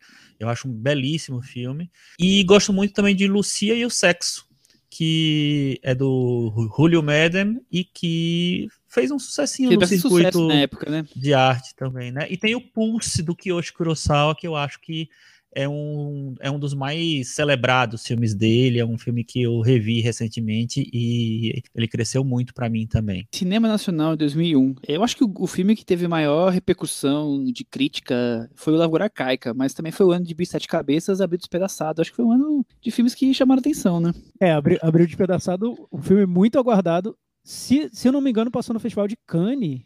Eu acho foi? que não foi Cannes, acho que foi. Foi Veneza? É, foi um dos, dos outros dois. Foi um festival grande que ele passou. Acho que foi Veneza. É, o Lavoura Arcaica marcou também. Eu lembro que, no, talvez esteja enganado, que acho que foi o ano do filme O Invasor, do Beto Brandt. Que foi um filme que marcou bastante essa época. Porque acho que, acho que o impacto da, da interpretação do Paulo Miklos e também o cinema do Beto Brandt na época era muito, muito elogiado. Hoje eu entendo que com o tempo outros diretores se tornaram mais fortes e a gente falou sobre Marco Dutra, Juliana Rojas, que com o passar do tempo se tornaram mais fortes do que talvez eram na época em que o, o Trabalhar Cansa foi lançado. No caso do Beto Brant é o contrário. Hoje, talvez as, as gerações mais novinhas não entendam como ele foi um cara muito bem recebido no cinema brasileiro, muito elogiado, com filmes que, que eram esperados. E o Invasor, acho que é o talvez seja o, o melhor né? filme dele. É. Uhum. é popularidade, né, Chico? É interessante que, que eu lembro que eu, eu trabalhava em, né, na TV de São José dos Campos e eu fui fazer uma matéria, de vez em quando eu fazia uma reportagem lá, gente, que, que horror. Num festival de cinema que teve em alguma. Acho que era São Sebastião e tal. E nesse festival passou o Invasor.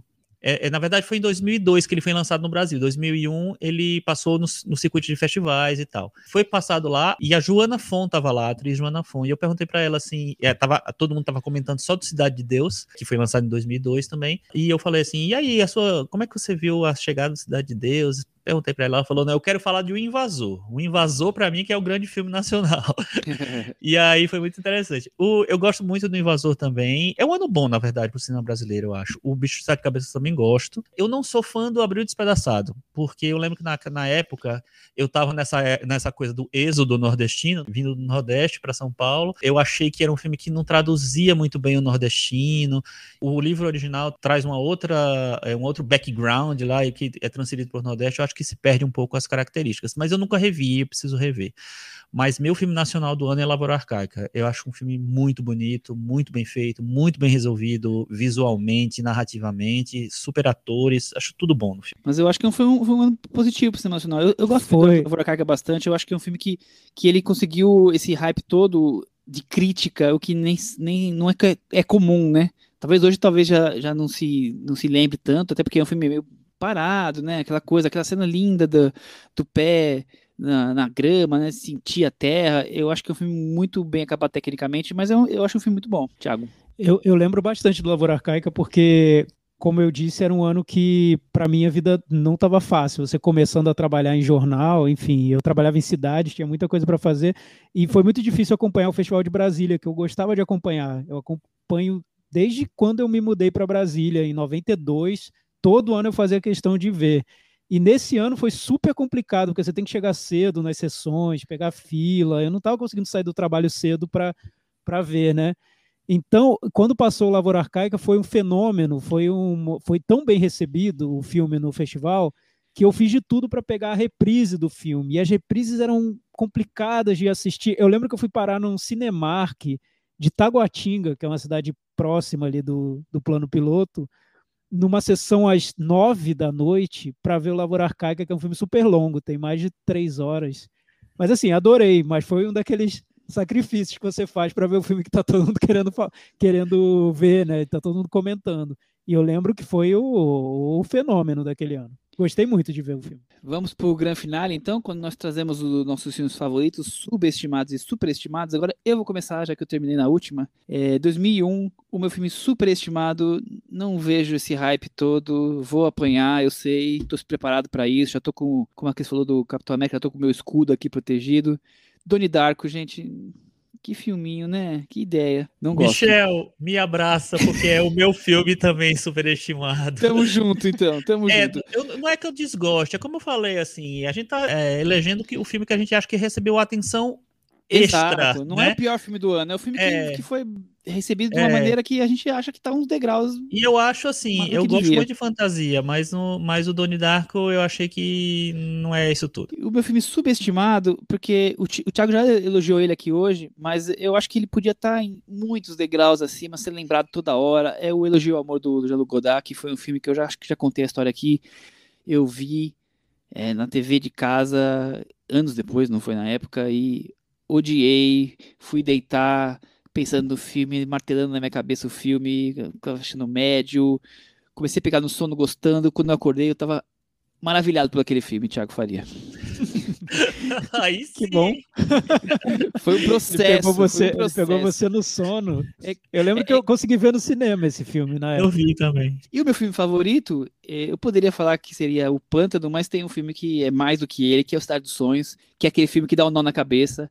E eu fiquei ininterruptas 24 horas, eu não consegui trabalhar direito no dia seguinte, porque eu assisti o filme, fiquei pensando nele, dormi, acordei, fui trabalhar, peguei essa metrô que eu falei, o processo do metrô, trabalhei pensando no filme, voltei pra casa quando eu tava, eu lembro bem que eu tava subindo a minha rua pra chegar em casa, eu cheguei numa conclusão que não deve ter nenhum sentido hoje, mas e ali eu tomei a decisão que era uma fantástica obra-prima e eu percebi que por 24 horas sem parar de pensar no filme, o filme merecia ser um grande destaque, né, Thiago?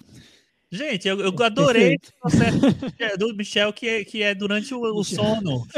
É, O Michel tá... o. Michel não desliga, o Michel é, é- é um coelhinho da, da- da- do, do Rayovac, sabe? Não E uma coisa, e rolando uma coisa psicodélica quase, né? De, de- do filme vir dentro do seu sonho, ou no, te pegar no caminho para casa, enfim, ótimo, maravilha. Perfeito. E os seus, Thiago?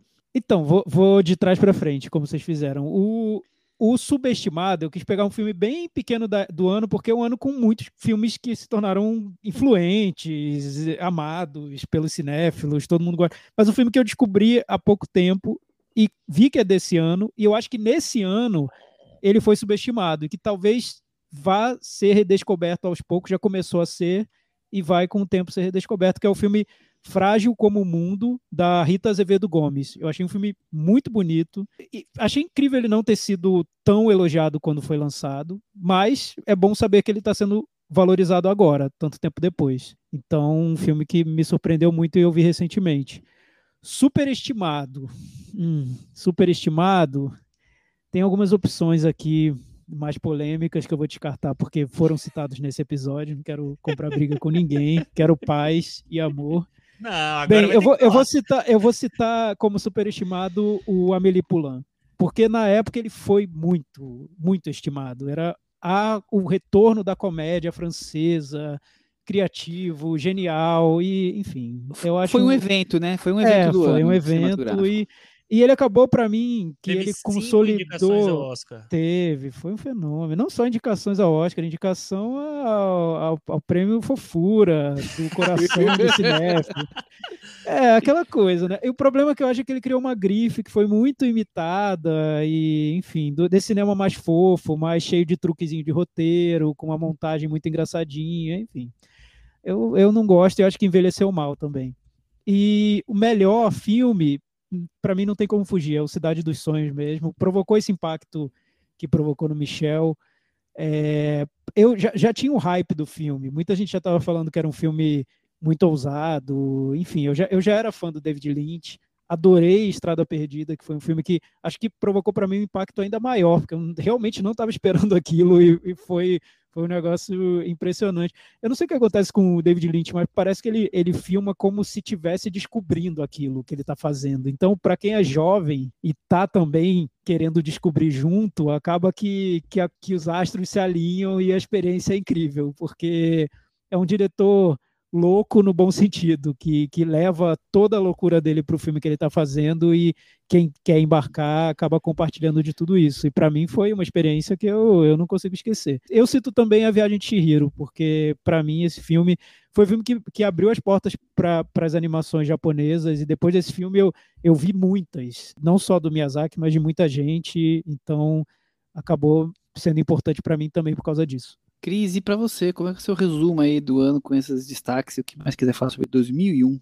Olha, meu filme super estimado também é O Fabuloso Destino de Amélie Poulain, porque assim, Ah, é um hype, assim, é, é o Ted Lasso de sua época, né? Ah, olha só, eu não vou falar Ela nada. conseguiu falar de Ted Lasso, gente. No filme ia- 2001. Exato. No episódio que não fala sobre 2021, estou citando o Ted Lasso. É inacreditável. A gente vai gabaritar uns 12 episódios falando de Ted Lasso. A gente não, você vai gabaritar. Meu filme subestimado é o Inteligência Artificial, porque eu lembro de, na época, ter lido resenhas falando assim, ah, gente, mas não é tudo isso, mas não sei o quê, mas o Kubrick, nossa, eu acho um filme fascinante. Lembro que eu estava também, de certa forma, começando a frequentar mais o cinema, eu estava com 17 anos, então eu lembro de ter visto no cinema e de ter sido uma super experiência, um filme super emocionante. Não consigo pensar num encontro mais perfeito de Kubrick e Spielberg do que esse, esse roteiro, essa temática que, enfim, faz parte da nossa vida até hoje, que lá é, assim, eu acho, gente, um dos melhores filmes do Spielberg mesmo, assim, uma coisa, vale a, vale a pena rever, porque acho até que um dos objetivos desse episódio é isso, né, de dar dicas de, pra, Que não falta dica Cinéfilos pros e- ouvintes, né? informação, meu, gente, eu acho, eu acho isso, eu acho fantástico o filme, o Inteligência Artificial. É, na- nos meus subs da época, Mulan Rouge, lembro que tinha uma fofoquinha que a Nicole Kidman tava saindo com o Ian McGregor, Aí você era, ficou com assim, ciúme, você queria bater nela, é isso. era delicioso, tudo que cercava o filme era delicioso, as músicas, o Your Song do Elton John, ele era extremamente pop. Então eu lembro de ter ficado muito empolgada para ir assistir. Vinha do, do Baz Luhrmann, que era o diretor do Romeu e Julieta, que também era um filme que fazia sucesso entre pessoas da minha faixa etária na época. Então, demais. Lembro de ter visto Viagem Eu de amo o Romeu e Julieta. então, eu adoro também. Essa, co- essa coisa dele mesclar o pop, eu acho que ele fez muito bem nesses dois filmes. Viagem de Chihiro, também lembro de ter visto no cinema, também lembro de ter sido uma super experiência, de ter ficado impactada. E nessa de ficar impactada, eu colocaria junto, olha só, eu era um, para quem tinha 17 anos, eu tava vendo muita coisa meio fora da casinha no cinema, porque eu também vi o Hedwig no cinema uma amiga minha e também Nem é me daque- chamou, queria ter visto cinema esse. e daqueles filmes de, de, de descoberta, daqueles filmes de você de, de abrir seus horizontes para você ver coisas novas, en- enfim, outras músicas, outros tipos de estética. Eu adoro porque chama Hedwig and the Angry Inch. Imagina essa, Angry- essa música Angry Inch é muito engraçada, gente. E, bom, mas o meu favorito absoluto desses que, sei lá, é isso, né? Quando você tem essa idade, você quer ver coisas que vão tirar você do, do óbvio e, e sacudir a sua cabeça. E o que, que é isso? Isso aí não tem explicação. O que, que tá acontecendo? Eu não sei nem dizer como é que eu fui parar nessa sessão. Do, do, do Hedwig eu ainda consigo explicar, porque tinha a ver com uma coisa de, de rock, de, de música pop um pouco e tal. Eu não sei dizer como é que eu fui parar no cinema para ver Cidade dos Sonhos. Eu não tinha conexão com David Lynch, nem sabia quem que era, enfim. Vamos lá assistir. Paraquedas total. Total. Eu fiquei pensando, eu falei, gente, será que era por causa da Naomi Watts que fez o chamado? Mas o chamado vem depois É, do Cidade dos Sonhos, depois, é. sonhos né? Depois. Aí eu falei, será que era por causa do Justin Theroux que tinha feito, que ele fez um episódio das Panteras? Foi depois também. Eu fui lá porque eu era, eu tava sendo é, cadelinha da capa da Ilustrada mesmo, e aí eu quis ver o que, que era a Cidade dos Sonhos, e assim, não há banda. Foi assim, puta do, sacode da minha cabeça, aquelas duas mulheres loucas e tudo mais. Eu achei sensacional. Então, com certeza, Cidade dos Sonhos para 2001. Será que vamos rumar para um, unanimidade hoje, Chico? Agora é sua vez. Traga pra gente os três finalistas aí. Três- Não, três destaques aí. É, como eu já falei, meu é, superestimado é exatamente o seu, o Doni Darko. É, não vou me alongar. Meu filme subestimado é um filme que eu vi no cinema, ele foi lançado no cinema, mas eu acho que deram um pouco a atenção para ele. Eu acho um filme tão bonito, tão e tão que tem um roteiro tão legal, sabe? Assim, um filme de ator, filme de roteiro mesmo e tal, que é O Último Beijo do Gabriele Mucchino, Mocchino, que um filme italiano com a Giovanna Mezzo- Mezzogiorno, que foi a minha atriz favorita daquele ano. Acho um, um filme delicioso. Ele foi refilmado e, e perdeu tudo, porque Hollywood adora estragar as coisas dos outros. Mas é um filme muito legal. Então, Quem puder procurar esse filme, O Último Beijo. E nos meus filmes favoritos, realmente esse ano é muito difícil, assim. Se fosse fazer um top 5, já seria O Pântano, Shihiro, Inteligência Artificial, Tenenbaums, Lavoura Arcaica tá logo ali. Mas o meu favorito não tem como, gente. É um filme que é um dos maiores filmes do, da história, eu acho. É Cidade dos Sonhos. Eu lembro do impacto até hoje. Eu cheguei, o filme já tinha começado, eu tive que, re, que ver de novo na, na, numa outra sessão. Pagar, porque já era da época que pagava, né? Porque antigamente não, a gente conseguia ver duas seguidas, mas não dava. E é um filme que eu acho que mexe com tudo, mexe com os seus sentidos, assim. É um filme que eu sempre falo isso, assim. Eu assisti, assisti a primeira vez, assim, meu Deus, não entendi nada, mas amei. Aí, segundo, segunda vez que eu vi, eu disse assim, nossa, entendi tudo o que ele quis dizer, nossa, aquilo era isso, isso era aquilo, é... beleza. Na terceira vez já tinha esquecido tudo. Esquece, tinha... né? Esquece. É, Entender aquilo não acho esquece, que... né? é, é um filme que eu acho fascinante, ele nunca vai se esgotar, esse filme, nunca. Eu acho que é incrível. E lindo. É, tipo assim, deve ter umas 10 cenas lindíssimas, assim. Ou impactantes. A cena da audição eu acho maravilhosa. A cena do Noai Banda é incrível. Enfim. Tudo, é um, tudo. um filme tudo. que é inesgotável. Chico, você falou seu, seu top 5, eu posso falar o meu? Porque esse ano merece. Claro, só esse. merece. Só esse ano merece. Então, meu top 5 é o Cidade dos Sonhos, Viagem de Chihiro, Inteligência Artificial, O Pântano e Millennium Mambo. É quase igual o meu, Thiago, plagiador. É. não, sério, eu acho que esse filme tem. O meu também tá por aí, viu? Os mesmos filmes, outras ordens, mas os parecidos. É... É. O Pântano, Millennium Mambo, tá tudo ali nas cabeças, gente. E sobre o que a Cris falou em relação à inteligência artificial, realmente o filme foi muito criticado quando ele foi lançado. Não é, não eu pouco, lembro não. disso. Foi muito... É, falaram assim, ah, que horrível. Rever, eu vi na época. Sua. E aí, e aí, ó, e aí eu tava começando a minha cinema museu e eu fiquei encantadíssima com o filme, acho lindíssimo, chorei no cinema. Vamos encerrar 2001 e vamos acelerar no túnel do tempo para ir mais lá atrás. 50 anos. Esse, é, esse ano eu vou ter que falar que eu não lembro o que eu tava fazendo porque eu nem existia, viu, Chico? O que, que, você tava fazendo? eu Onde não é existia, eu não existia. Devia ser minha outra encarnação, eu não sei quem eu era. Você Estamos não era em... nem um zigoto. Não, nada disso. Estamos em 1971. É, vou precisar de ajuda porque o gênio aqui pegou as bilheterias em inglês e aí tem alguns filmes que talvez tenham um título e eu não saiba, não lembre. Vocês vão me ajudando. Mas já estamos numa outra época de Hollywood, né? Depois de dois anos aqui do, dos anos 2000, agora uma, uma visão bem diferente de cinema. O filme de maior bilheteria foi O Violinista do Telhado. É bizarro esse filme ser o, ser o primeiro, né? A maior bilheteria maior do ano. Maior bilheteria gente. do ano. Imagina pois se é, isso não é, não é Harry hoje. Potter. Não, cadê, cadê, o, cadê as continuações, né? Cadê os filmes para adolescente? Então, cadê os filmes de super-herói? Cadê fantasia, Michel? Não tem nenhuma continuação nesse top 10. Que época boa, viu? O, o segundo filme, eu não sei qual é esse, chama Billy Jack.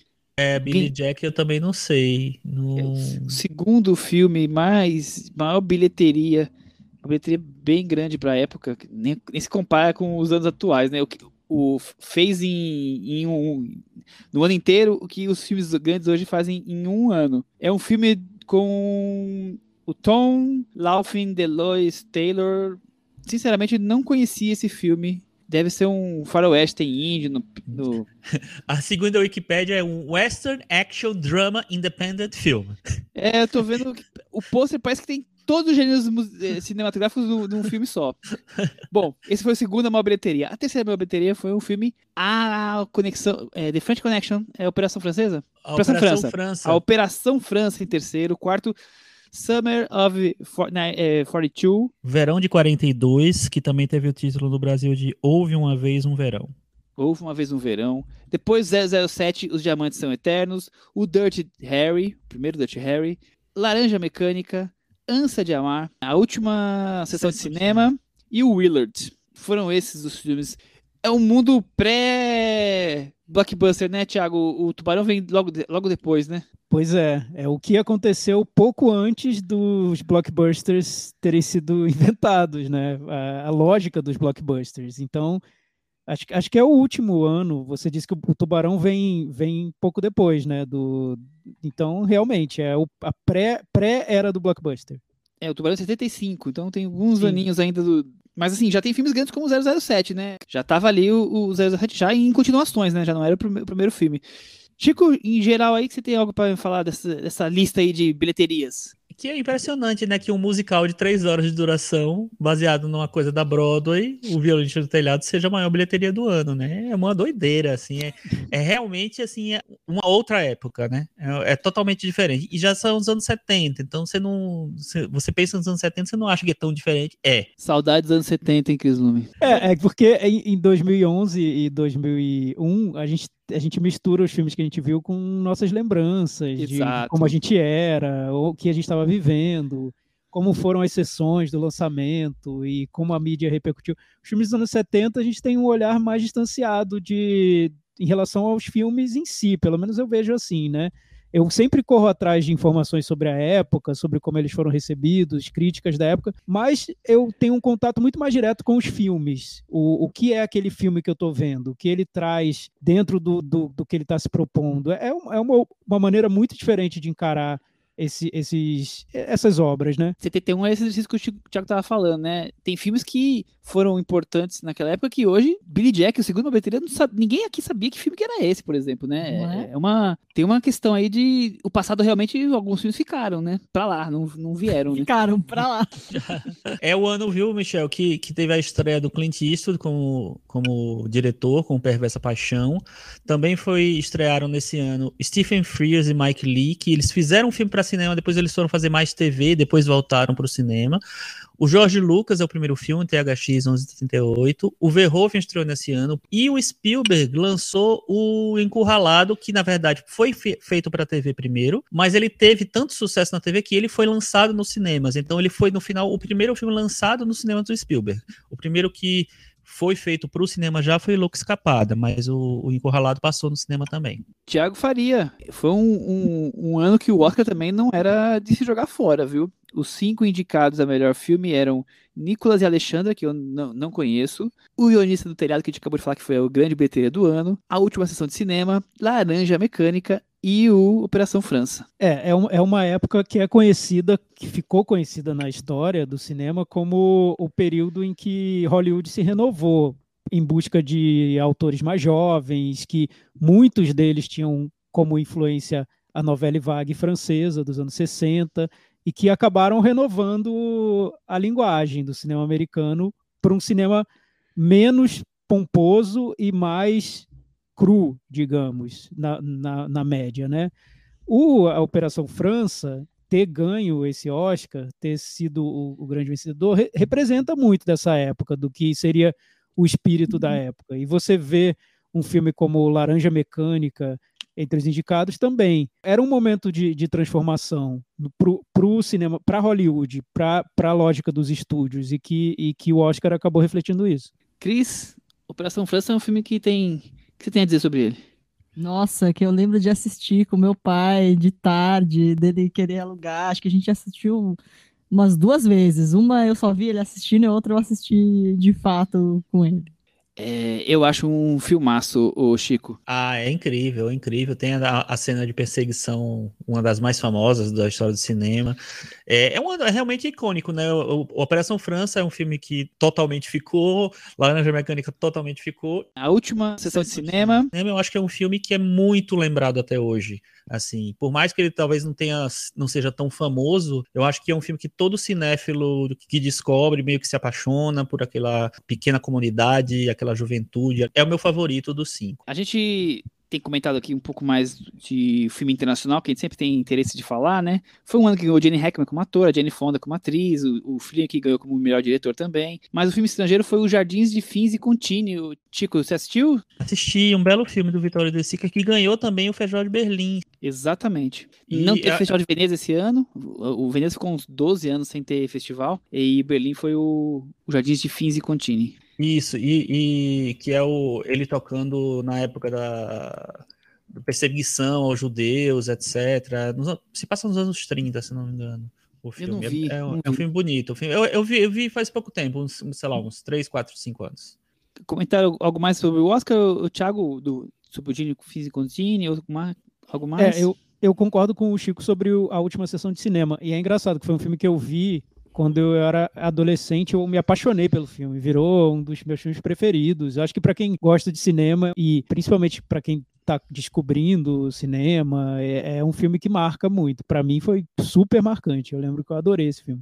Eu sou muito ligado a filmes que são bem eletrizantes, como o, o Operação França. Eu sempre me interessa bastante. E esse talvez seja o maior dos maiores, assim, nesse, nesse sentido, como o Chico falou, cenas de perseguição marcantes. Eu acho realmente ele um filme inesquecível, assim, um filme que hoje não, não fica devendo a nada a nenhum filme atual, assim, com relação a manter você ligado ao ritmo. Eu acho um filme muito forte. O Festival de Cannes ainda não existia a Palma de Ouro. O prêmio principal era o Grand Prix. E quem ganhou foi o mensageiro do Joseph Losey. Joseph Losey que vira e mexe nós estamos trazendo aqui no, nas conversas, né, o e, Chico? E o Mensageiro é um dos grandes filmes dele. Também é um filme que eu vi pela primeira vez faz pouco tempo, mas é um dos grandes filmes dele, assim. O, só é, é, lembrando sobre a Palma de Ouro, na verdade, é, a Palma de Ouro teve uma época, aí pararam de ter e aí voltou depois. Então, é uma história meio doida. Não sei por que que Cani inventa essas besteiras. Mas enfim, e o Mensageiro eu, eu gosto, gosto muito do filme também. Vale muito a pena conhecer esse filme, viu? Em Cannes, teve outro filme que a gente já comentou aqui recentemente, inclusive, no, no Belas à la carte, que é um filmaço que é A Longa Caminhada, Walkabout, do Nicholas Rogue. É um dos grandes filmes para mim. Exato, acho que um do, alguns dos grandes filmes desse ano que a gente não pode deixar de comentar é Morte em Veneza, Sopro no Coração, Ensina-me a Viver, Solares. Teve também, Cris, o THX 1138, a estreia do. George Lucas? Né? Você tem alguma coisa a falar sobre esses filmes sobre o George Lucas? Todo mundo pensa assim, como é que ele, foi, ele pulou desse filme para uma franquia que virou do tamanho desse mundo, né? Esse aí é o, o primórdio do George Lucas. É a grande estreia. É a grande estreia, não. É a pequena estreia dele, né, Thiago? Sim, sim. Um, fi um filme que acabou ficando maior por causa do, do legado exatamente, do George Lucas. Exatamente, todo mundo. Todo Ganhou mundo edição especial. É, edição especial em DVD. Eu ganhei com... essa edição especial. Eu antes. tenho. É. é, isso, exato. Mas Quem aí, de... quando você vai ver o filme, é um filme não, é, pequeno. É, é, não acho, eu, não, eu não acho também nada demais. É. Quem descobrir essa pergunta que a Cris fez, né? Como que pula de um para o outro, vai, vai, vai ganhar o mundo, né? Rico, Ganhar, né? Vai ficar rico. Desse ano também tem um filme que participou da, da seleção de Cannes, que eu adoro, que chama Pelos Caminhos do Inferno, um filme australiano, Waking Fright.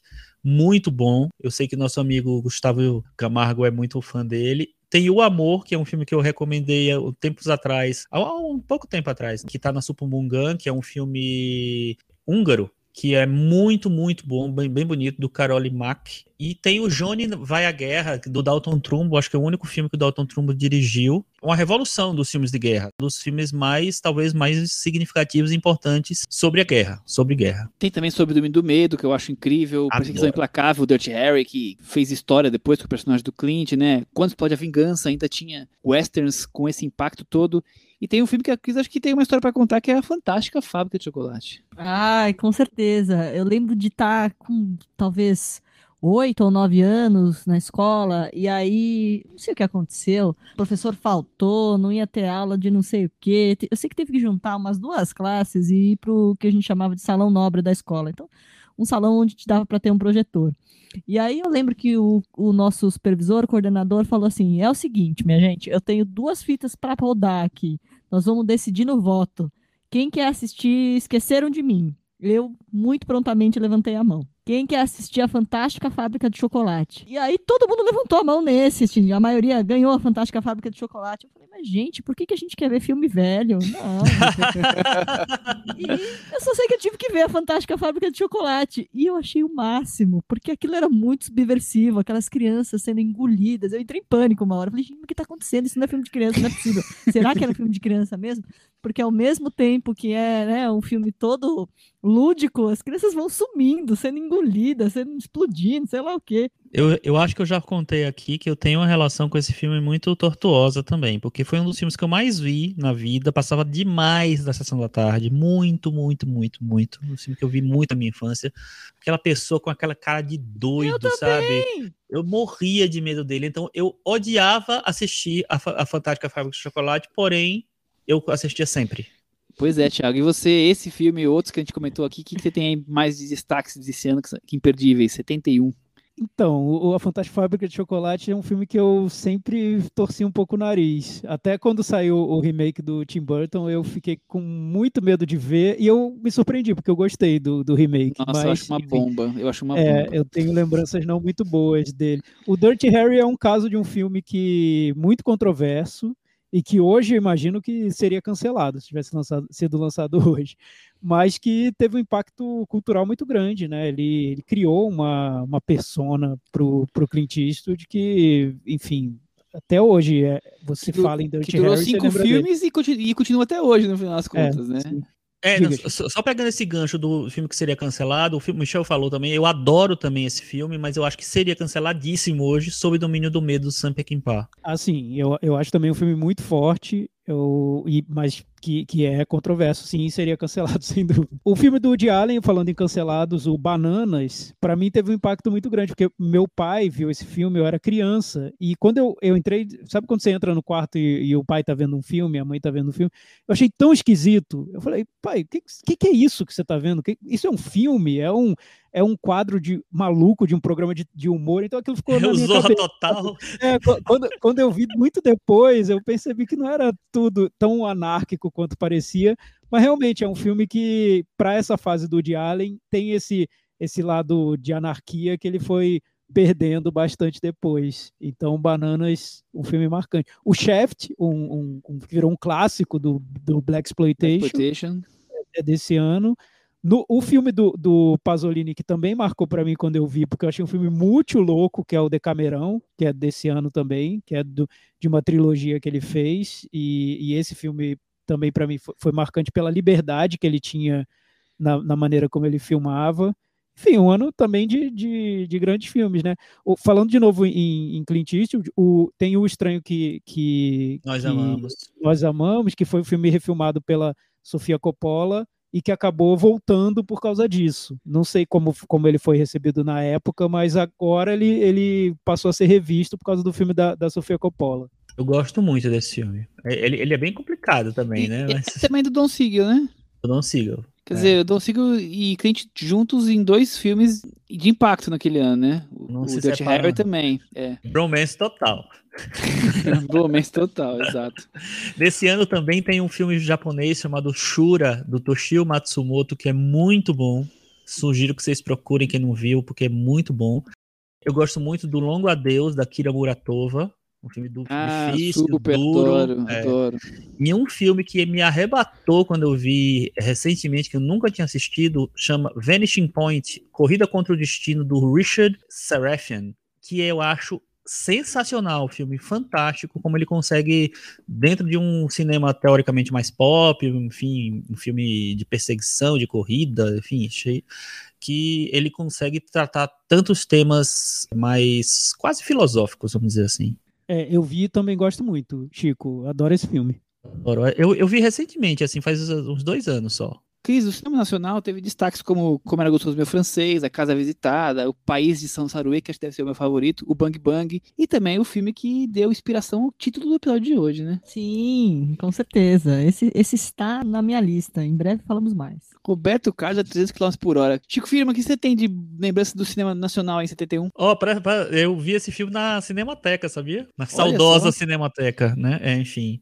Fala aí essa lista nova que se passou por algumas obras-primas. Bang Bang A eu acho uma obra-prima. A Casa Visitada, Pa- País de São Saruê, Bang Bang, Como Era Aí Gostoso Meu Sansaro é maravilhoso também. É outro filme incrível, incrível. Até o, o como era gostoso meu francês, eu não sou, não, não acho uma obra-prima, mas eu acho um filme tão divertido e tão anárquico assim. É uma belíssima época do cinema nacional, hein? Sim, eu, eu lembro do. Quando você vai para esse lado mais underground do cinema brasileiro, que, que virou grande influência muito tempo depois, talvez na época fosse até difícil ver esses filmes, mas muito tempo depois influenciou geração inteira o cinema do Sganzerla, do Júlio Bressani. O Júlio Bressani fez quatro filmes em 71, e entre eles ele fez O Anjo Nasceu, que é um dos, um dos maiores filmes que ele fez, e o Memórias de um Estrangulador de Louras, que está sendo redescoberto hoje E é um uma filme geração doido, né? Eu, eu gosto É. muito dos dois. Olha, nasceu, eu acho É. incrível. Acho que eu esqueci Exato. de escrever ele aqui, não sei porque ele não tá. É, na o- o- anotação. Você você falou também do, do A Casa Assassinada, do Sarraceni. Eu acho também um, um super filme. Também vi na Cinemateca numa cópia restaurada, linda. Enfim, muito filme bom esse ano. E agora então vou pedir pro Thiago começar o grande final de 71 com os filmes dele. Tá. Então, muito difícil fazer, fazer essa lista, né? Porque eu não estava lá, não sei como aconteceu, é uma visão muito distanciada. O filme superestimado, eu não vou conseguir fugir da Fantástica Fábrica de Chocolate, porque até hoje eu não consigo entender muito bem o fenômeno, né? Eu sei que aconteceu, que muita gente gosta, mas enfim, não sei. Eu vou colocar como superestimado. O, o, o, do Jorge Lucas eu também acho superestimado, mas eu entendo o motivo. É porque como ele virou um quase um quase o Yoda do cinema, as pessoas querem saber como ele começou e o, e o THX virou um filme também muito cult. Só Como que ele criou o Yoda, é, eu né? acho pequeno, é, eu acho um filme pequeno, né? Não, Mas é acho mais, que é mais cult do que, do que amado, não é? É, né, mas para ganhar a versão É, Deluxe, tá. Blu-ray, enfim, não sei se é para tanto, né? Mas Tem tudo razão. bem. Então eu colocaria esse. O subestimado, aí vem uma questão, porque eu não, como eu disse, eu não estava lá na época, eu não sei se ele foi subestimado ou não, mas foi um filme que eu acabei descobrindo depois, de um diretor muito importante. Um- Uma, uma curiosidade minha em relação aos anos 70, que eu acho que é, virou, no, no momento virou uma obsessão minha mesmo, porque eu ficava me perguntando o que aconteceu com todos esses diretores da novela Vague que marcaram muito os anos 60, que, que viraram referência para o cinema americano. Então, sei lá, em toda a entrevista do Scorsese do, e do Coppola, eles falavam que os mestres deles eram os diretores da novela Vague. Então, o que aconteceu com eles nos anos 70? E muitas coisas loucas aconteceram e coisas estranhas diferentes. O Truffaut, que é um diretor que eu sei que o Michel ama, né? Do, dos anos 60, e eu gosto muito também. Nos anos 70, ele fez filmes que eu, que eu acho que são incríveis, mas eu não vejo tanta valorização assim deles. Então, o subestimado, eu vou colocar o As Duas Inglesas e o Amor, do Truffaut, que é um dos meus filmes favoritos do Truffaut. Se eu fosse fazer um, um top 5, esse filme estaria lá. E que eu só por eu não encontrar tanto assim no, nas listas de melhores filmes dele, eu vou colocar como, como subestimado. Eu não sei se vocês gostam ou não. sorte, enfim. sorte que eu tinha colocado dois do subestimado, que assim você já gastou um deles. Eu adoro esse filme. Esse Eu filme eu acho. Eu maravilhoso. Acho que eu tenho uma história que eu fiquei puto. É, desculpa te cortar, Thiago. Eu fiquei Diga. muito puto, porque eu assisti naquela época que. Quer dizer, assisti não. eu- Naquela época que, assisti, que o Top Cine aqui em São Paulo, o final do Top Cine, passou todos os filmes do Truffaut, todos os filmes do Godard, do Mallet, tudo. Eu ia toda, toda semana e assistia. E o Dos Ingleses e o Amor, não sei por que raios eu quis ler a sinopse. E a sinopse deu o final. Era aqueles jornais que davam o final. E eu fiquei tão puto e não fui. Com raiva. Fiquei- aí foi, é, foi o único filme do Truffaut que eu não vi e fui ver anos depois. Eu fiquei com. Você esperou esquecer. É, eu fiquei com. É, mais ou menos. Eu fiquei com esse único filme que eu não tinha visto do Truffaut da carreira inteira dele por anos, assim. Aí fui ver e achei um filmaço.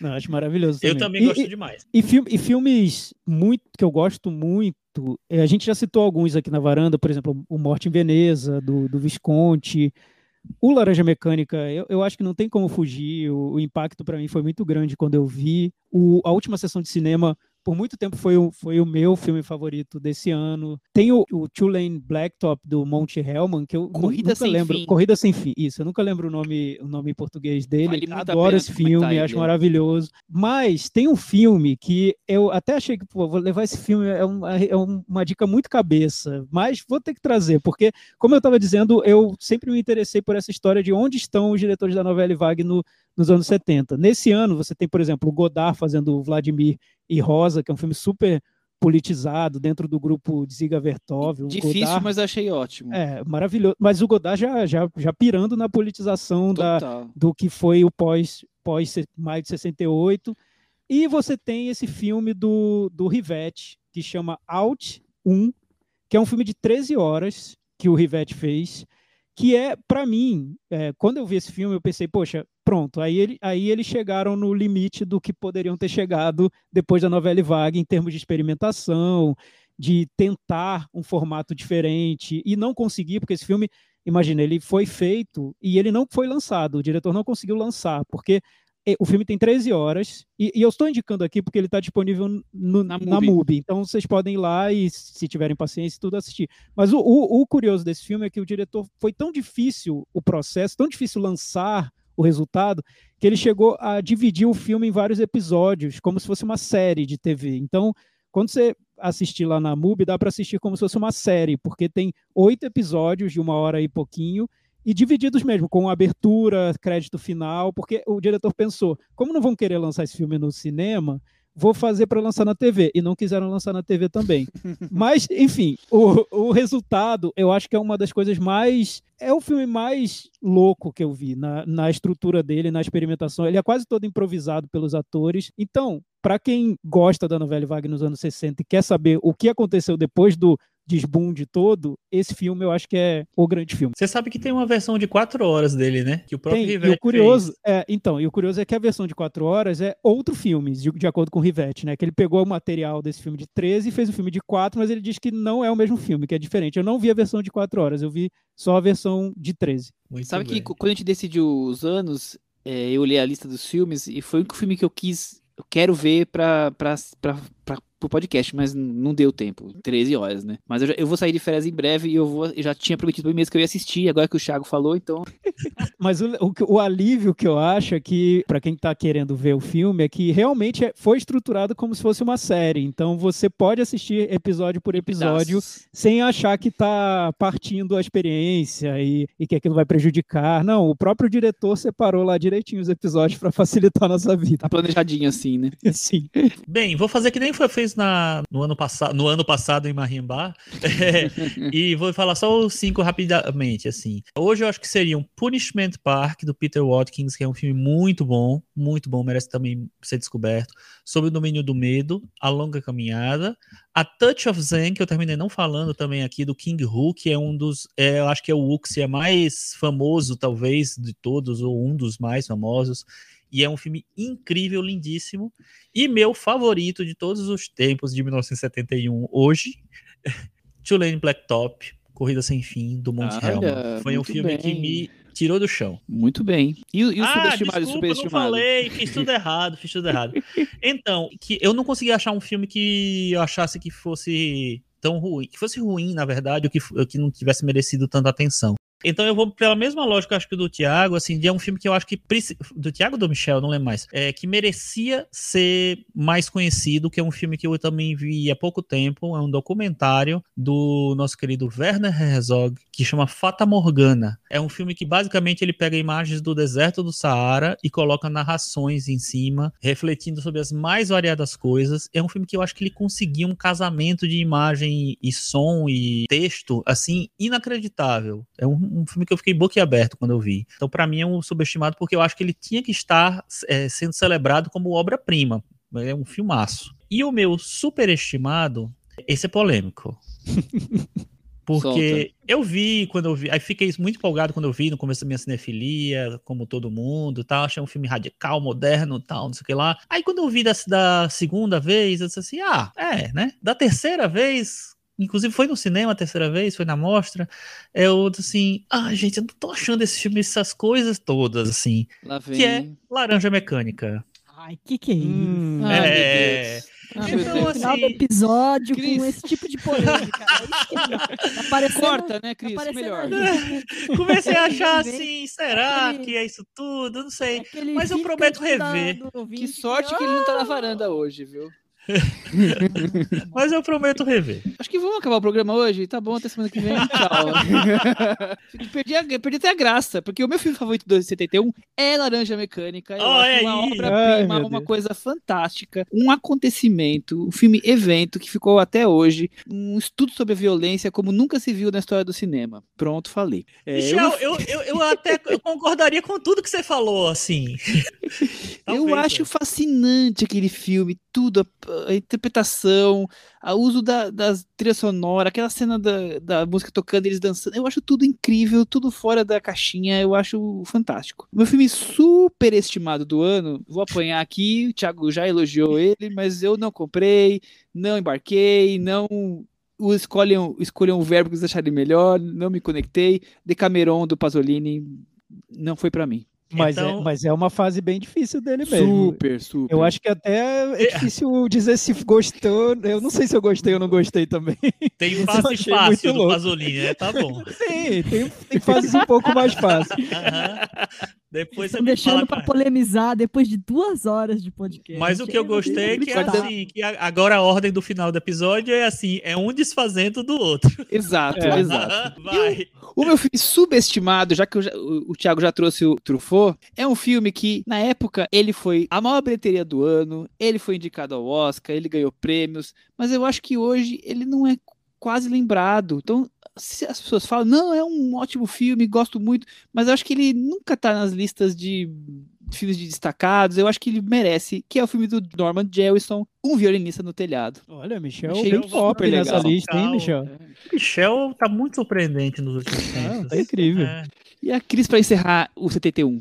Olha, como superestimado, eu coloquei 007, Os Diamantes São Eternos. Eu acho esse título belíssimo, mas acho que não sei se é o. Fica no título. Não né? sei se é o mais legal do 007, não. Acho que eu gosto de outros. Subestimado. Botei aqui Roberto Carlos a 300 km por hora. Porque a gente sempre tende a achar que os filmes do Roberto Carlos. Ah, e quando ele fez aniversário e passaram todos no Canal Brasil, eu, eu teve uma tarde aqui que eu maratonei os filmes. E tem uma coisa que eu acho que é assim, muito peculiar dele. Você não tem um artista no Brasil, ou se tem assim, uma raridade, que foi cantor, apresentador, compositor de música popular, que todo mundo sabe cantar. Então, assim, né, a gente tende a julgar o popular como uma coisa que não tem o Menor, mesmo, né? menor, assim, que não tem o mesmo valor. Poxa, o cara que escreveu as próprias canções e ainda tinha esse lado de, de ator, performance completa, assim, talvez só, assim, calcado na, na escola americana, de um Frank Sinatra e coisas assim. Então, enfim, eu acho que é subvalorizado aí.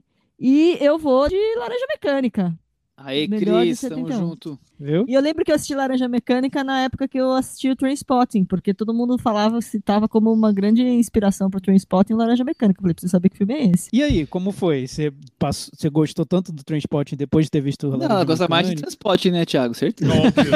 É, É. assim, eu acho que eles, eles têm, eu acho que a comparação é muito ligada a essa questão do uso da imagem forte, do impacto, né, de ser essa paulada de, de violência, de ter essa coisa meio gangue. E tudo jovens mais. britânicos. Exato. Britânicos não, né? Mas. é, Jovens. Jovens. Rebel, jovens e rebeldes. É, que, e, cada, e cada filme, a impressão que eu tenho vendo, vendo longe é que cada filme do Stanley Kubrick era um evento, né? Eu ia dizer Ah, que o Stanley totalmente. Kubrick é o Paul Thomas Anderson deles, né? é uma provocação muito horrível, mas que eu só fiz porque o Michel é também fã do Paul Thomas Anderson. Perdão, ouvintes. Tudo bem, tudo bem. E, e ficou meio, meio estranho, Mas mas, eu imagino que todo agora filme tenha sido sentido. lançado como um grande evento dentro do cinema mais de arte, imagino. Nossa, mas com certeza. Acho que encerramos o, o especial e vamos para o, o único quadro fixo que vai ser mantido hoje no programa especial, certo, Cris Lume? E que também vai ser especial. Claro, porque está amplamente conectado com essa conversa. Eu evitei citar ele na conversa aqui. Acho que todo, não sei se, mas não foi combinado, mas acabou sendo bem ampassando que ele foi comentado. Mas vamos para agora o momento Belas Artes à la carte. O Swiss Stream, nosso parceiro, focado em cinema alternativo, com grandes lançamentos toda semana, um cardápio que nós todas semanalmente estamos aqui destacando um desses filmes. Lembrando que a assinatura custa R$ 9,90. Se você usar quando você for assinar pela primeira vez o código Varanda Mês, tudo junto, você ganha um desconto de 50% e aproveita aí as dicas que semanalmente estamos trazendo. Tiago Faria, qual é esse filme que nós vamos destacar essa semana, que é de 1971, um desses três anos que estamos aqui discutindo hoje nesse especial de 300 episódios de Semana Varanda? É, a gente já falou aqui sobre violência, sobre como estavam os diretores cult da época, mas a quantas andavam as relações amorosas no início dos anos 70, hein, Chico Firman? O filme com a oitava maior bilheteria daquele ano, hein? Ele fez o Quem Tem Medo de Virginia Woolf. Depois ele ganhou o Oscar de melhor direção na primeira noite de um homem. E aí ele veio para 71 com o filme do Belas Artes à la carte da semana, que é Ânsia de Amar. de Mike Nichols. Carnal Knowledge, com Jack Nicholson, Art Garfunkel, do Simon Garfunkel, Candice Bergen e a nossa querida And Margaret. Anne Margaret, Anne Margaret, que tá incrível, por sinal. É um filme que é engraçado quando a gente tava discutindo qual, qual filme casaria mais, né, no, no Belas com essa com o tema do episódio da semana. O Thiago disse assim: "Ah, eu acho que o que mais tem a ver com aquela atmosfera daquele ano é o Ânsia de Amar". Eu, eu até mudei minha opinião, porque eu acho que tem tudo a ver. É um filme que discute essa liberdade sexual, talvez, né, do comportamento sexual, que era um dos maiores temas, eu acho, dos anos 70. Como tratar isso, como retratar isso. Um filme que ele busca isso. E eu acho que com erros e acertos, ele meio que. é bem sucedido entre erros e acertos. É, eu acho que ele, que ele pega os principais pontos que eram discutidos. Eu acho que é um filme de sexualidade tratado de maneira nua e crua, naquela época que não era. Foi um choque, né? Pelo que eu leio, é, foi, foi bem chocante. E mes- mesmo assim teve plateia, teve plateia, teve indicação pro Oscar, foi um filme muito importante. Acho que ele representa bem esse período de libertação sexual, com base nesses dois personagens, amigos com personagens tão diferentes, né? Um tão ligado na coisa carnal e o outro mais na, na intelectual, e forma uma dualidade que transcorre esse filme chocante, né? É, para aquelas plateias dos anos 70, né, Thiago? Sim, e- eu acho que o mais legal de ver esse filme hoje é que ele parece um retrato mesmo tirado ali da época, né? Parece que ele foi que o diretor foi com uma câmera e deu um clique e capturou o que estaria acontecendo na época. Acho que é um filme que está longe de ser perfeito, mas traz esse sabor de estarmos voltando a um tempo onde essa- esses assuntos eram discutidos. Vale lembrar que muito tempo depois o diretor fez Closer. Vocês lembram é, disso? Aí a gente, Então, a gente que é um filme- parte. Aí a gente esquece, É um, também fi- acho. é um filme que muito tempo depois ele tentou fazer mais ou menos isso, que é retratar como estavam as relações amorosas num, num determinado período do tempo, né, da história. Bem, esse filme também tem, tem um, um overacting maravilhoso do Jack Nicholson. Eu acho que vale ver por isso. Só por ele já valeria a pena, né? Né? Mas, mas eu acho que é um filme que, como o Thiago falou, ele, ele enxerga ter uma sexualidade naquele ano e é uma ótima polaroid, assim, como representar aquele ano, aquela época, né? Tá aqui. Ele não, é, ele não fala o, de, o, o hoje, 50 anos depois. Ele representa muito bem aquele momento. né? Eu acho também. Eu acho que é um filme que ele retrata aquele período, assim, com, com todas as, as incertezas que você, você tinha mesmo de, de como discutir sobre aqueles assuntos. Porque, assim, ele pode passar. ho- Hoje em dia, assistindo esse filme, você pode é, dizer assim: nossa, mas ele é machista? É machista. Claro que é. É claro que é. Estamos falando de filme de total. 50 anos atrás, né? Mas ao mesmo tempo, você nas performances, nas posturas de, alguma- de algumas personagens mulheres, femininas, ele é super feminista também. Eu acho que em determinado momento, a personagem da Candice Bergen parece que ela está sendo manipulada e às vezes talvez ela esteja, mas ao mesmo tempo, ela é uma mulher que está vivendo aquela dualidade de, de relacionamentos assim porque ela quis viver também, sabe? Ela foi, ela foi levando um pouco, um pouco daquilo. Então tem uma liberdade ali feminina que você- via em vários filmes da época e eu acho que esse filme retrata. E tem uma outra personagem que aparece depois, que ela é muito incisiva e feminina e resiste a, aos assédios ali. Ele vai muito nas duas visões possíveis ou nas várias visões possíveis de- da liberdade sexual e de como é aquilo. Mas pra mim, a personagem que para mim que é incrível, maravilhosa nesse filme é a da Margaret. Ela ganhou o Globo de Ouro, ela concorreu ao Oscar de melhor atriz coadjuvante. Eu acho que ela faz uma, uma personagem que a princípio, o, o clichê da personagem seria uma personagem que seria vulgar, que seria a personagem que topa as coisas e tal. E no final, ela traz tanta riqueza pro debate ali que eu acho sensacional. Recomendadíssimo. Então, Ânsia da Mar, assistam lá no Belas Artes à la carte. Cris Lume, 300 episódios. Queria agradecer aí todos os ouvintes que estão nos ouvindo, os que começaram no meio do caminho, os que estão desde o começo. Não é, não é todo dia que a gente faz 300 episódios. Agradecer muito aí o tempo junto com você, Cris, você edita, o conversa comigo, o Chico, o Thiago, quanto a gente se dedica para esse trabalho para vocês ouvintes. É um momento de agradecer e de comemorar, porque não é todo dia que a gente chega nesse número, né, Cris? É, espero que essas dicas aí, esses, todos esses filmes que a gente analisou e falou aqui, citou nesse episódio, sirvam aí pra, nesse momento em que ainda não estamos totalmente de volta ao cinema, estamos voltando aos poucos, que sirvam de, de opções. Chico, É isso, né? É o que você falou, agradecer mesmo, dizer que é um prazer fazer esse podcast há quase seis anos com vocês. Para quem está ouvindo, é muito legal quando vocês participam, vocês participam bastante. De vez em quando vocês somem, a gente sente falta, fica meio triste, mas enfim, a gente fica feliz quando vocês participam também. E é, é isso, né? Falar sobre o que a gente mais gosta, só alegria. Tiago Faria. É, e o Chico falou sobre participação de ouvinte. Seria legal que vocês deixassem comentários no nosso blog cinemanavaranda.com sobre essas, esses três anos. Quais são os filmes favoritos de 2011, 2001 e 1971? E lembrando que a gente fez só um panorama desses anos. Eu acho que a gente tem mais uns 1.300 episódios para poder aprofundar cada um desse, desses filmes, né? Com certeza, daria para fazer muitos episódios só com os filmes que nós comentamos aqui hoje. Gente, muito obrigado de novo. Até semana que vem. Tchau. Valeu, tchau. Tchau.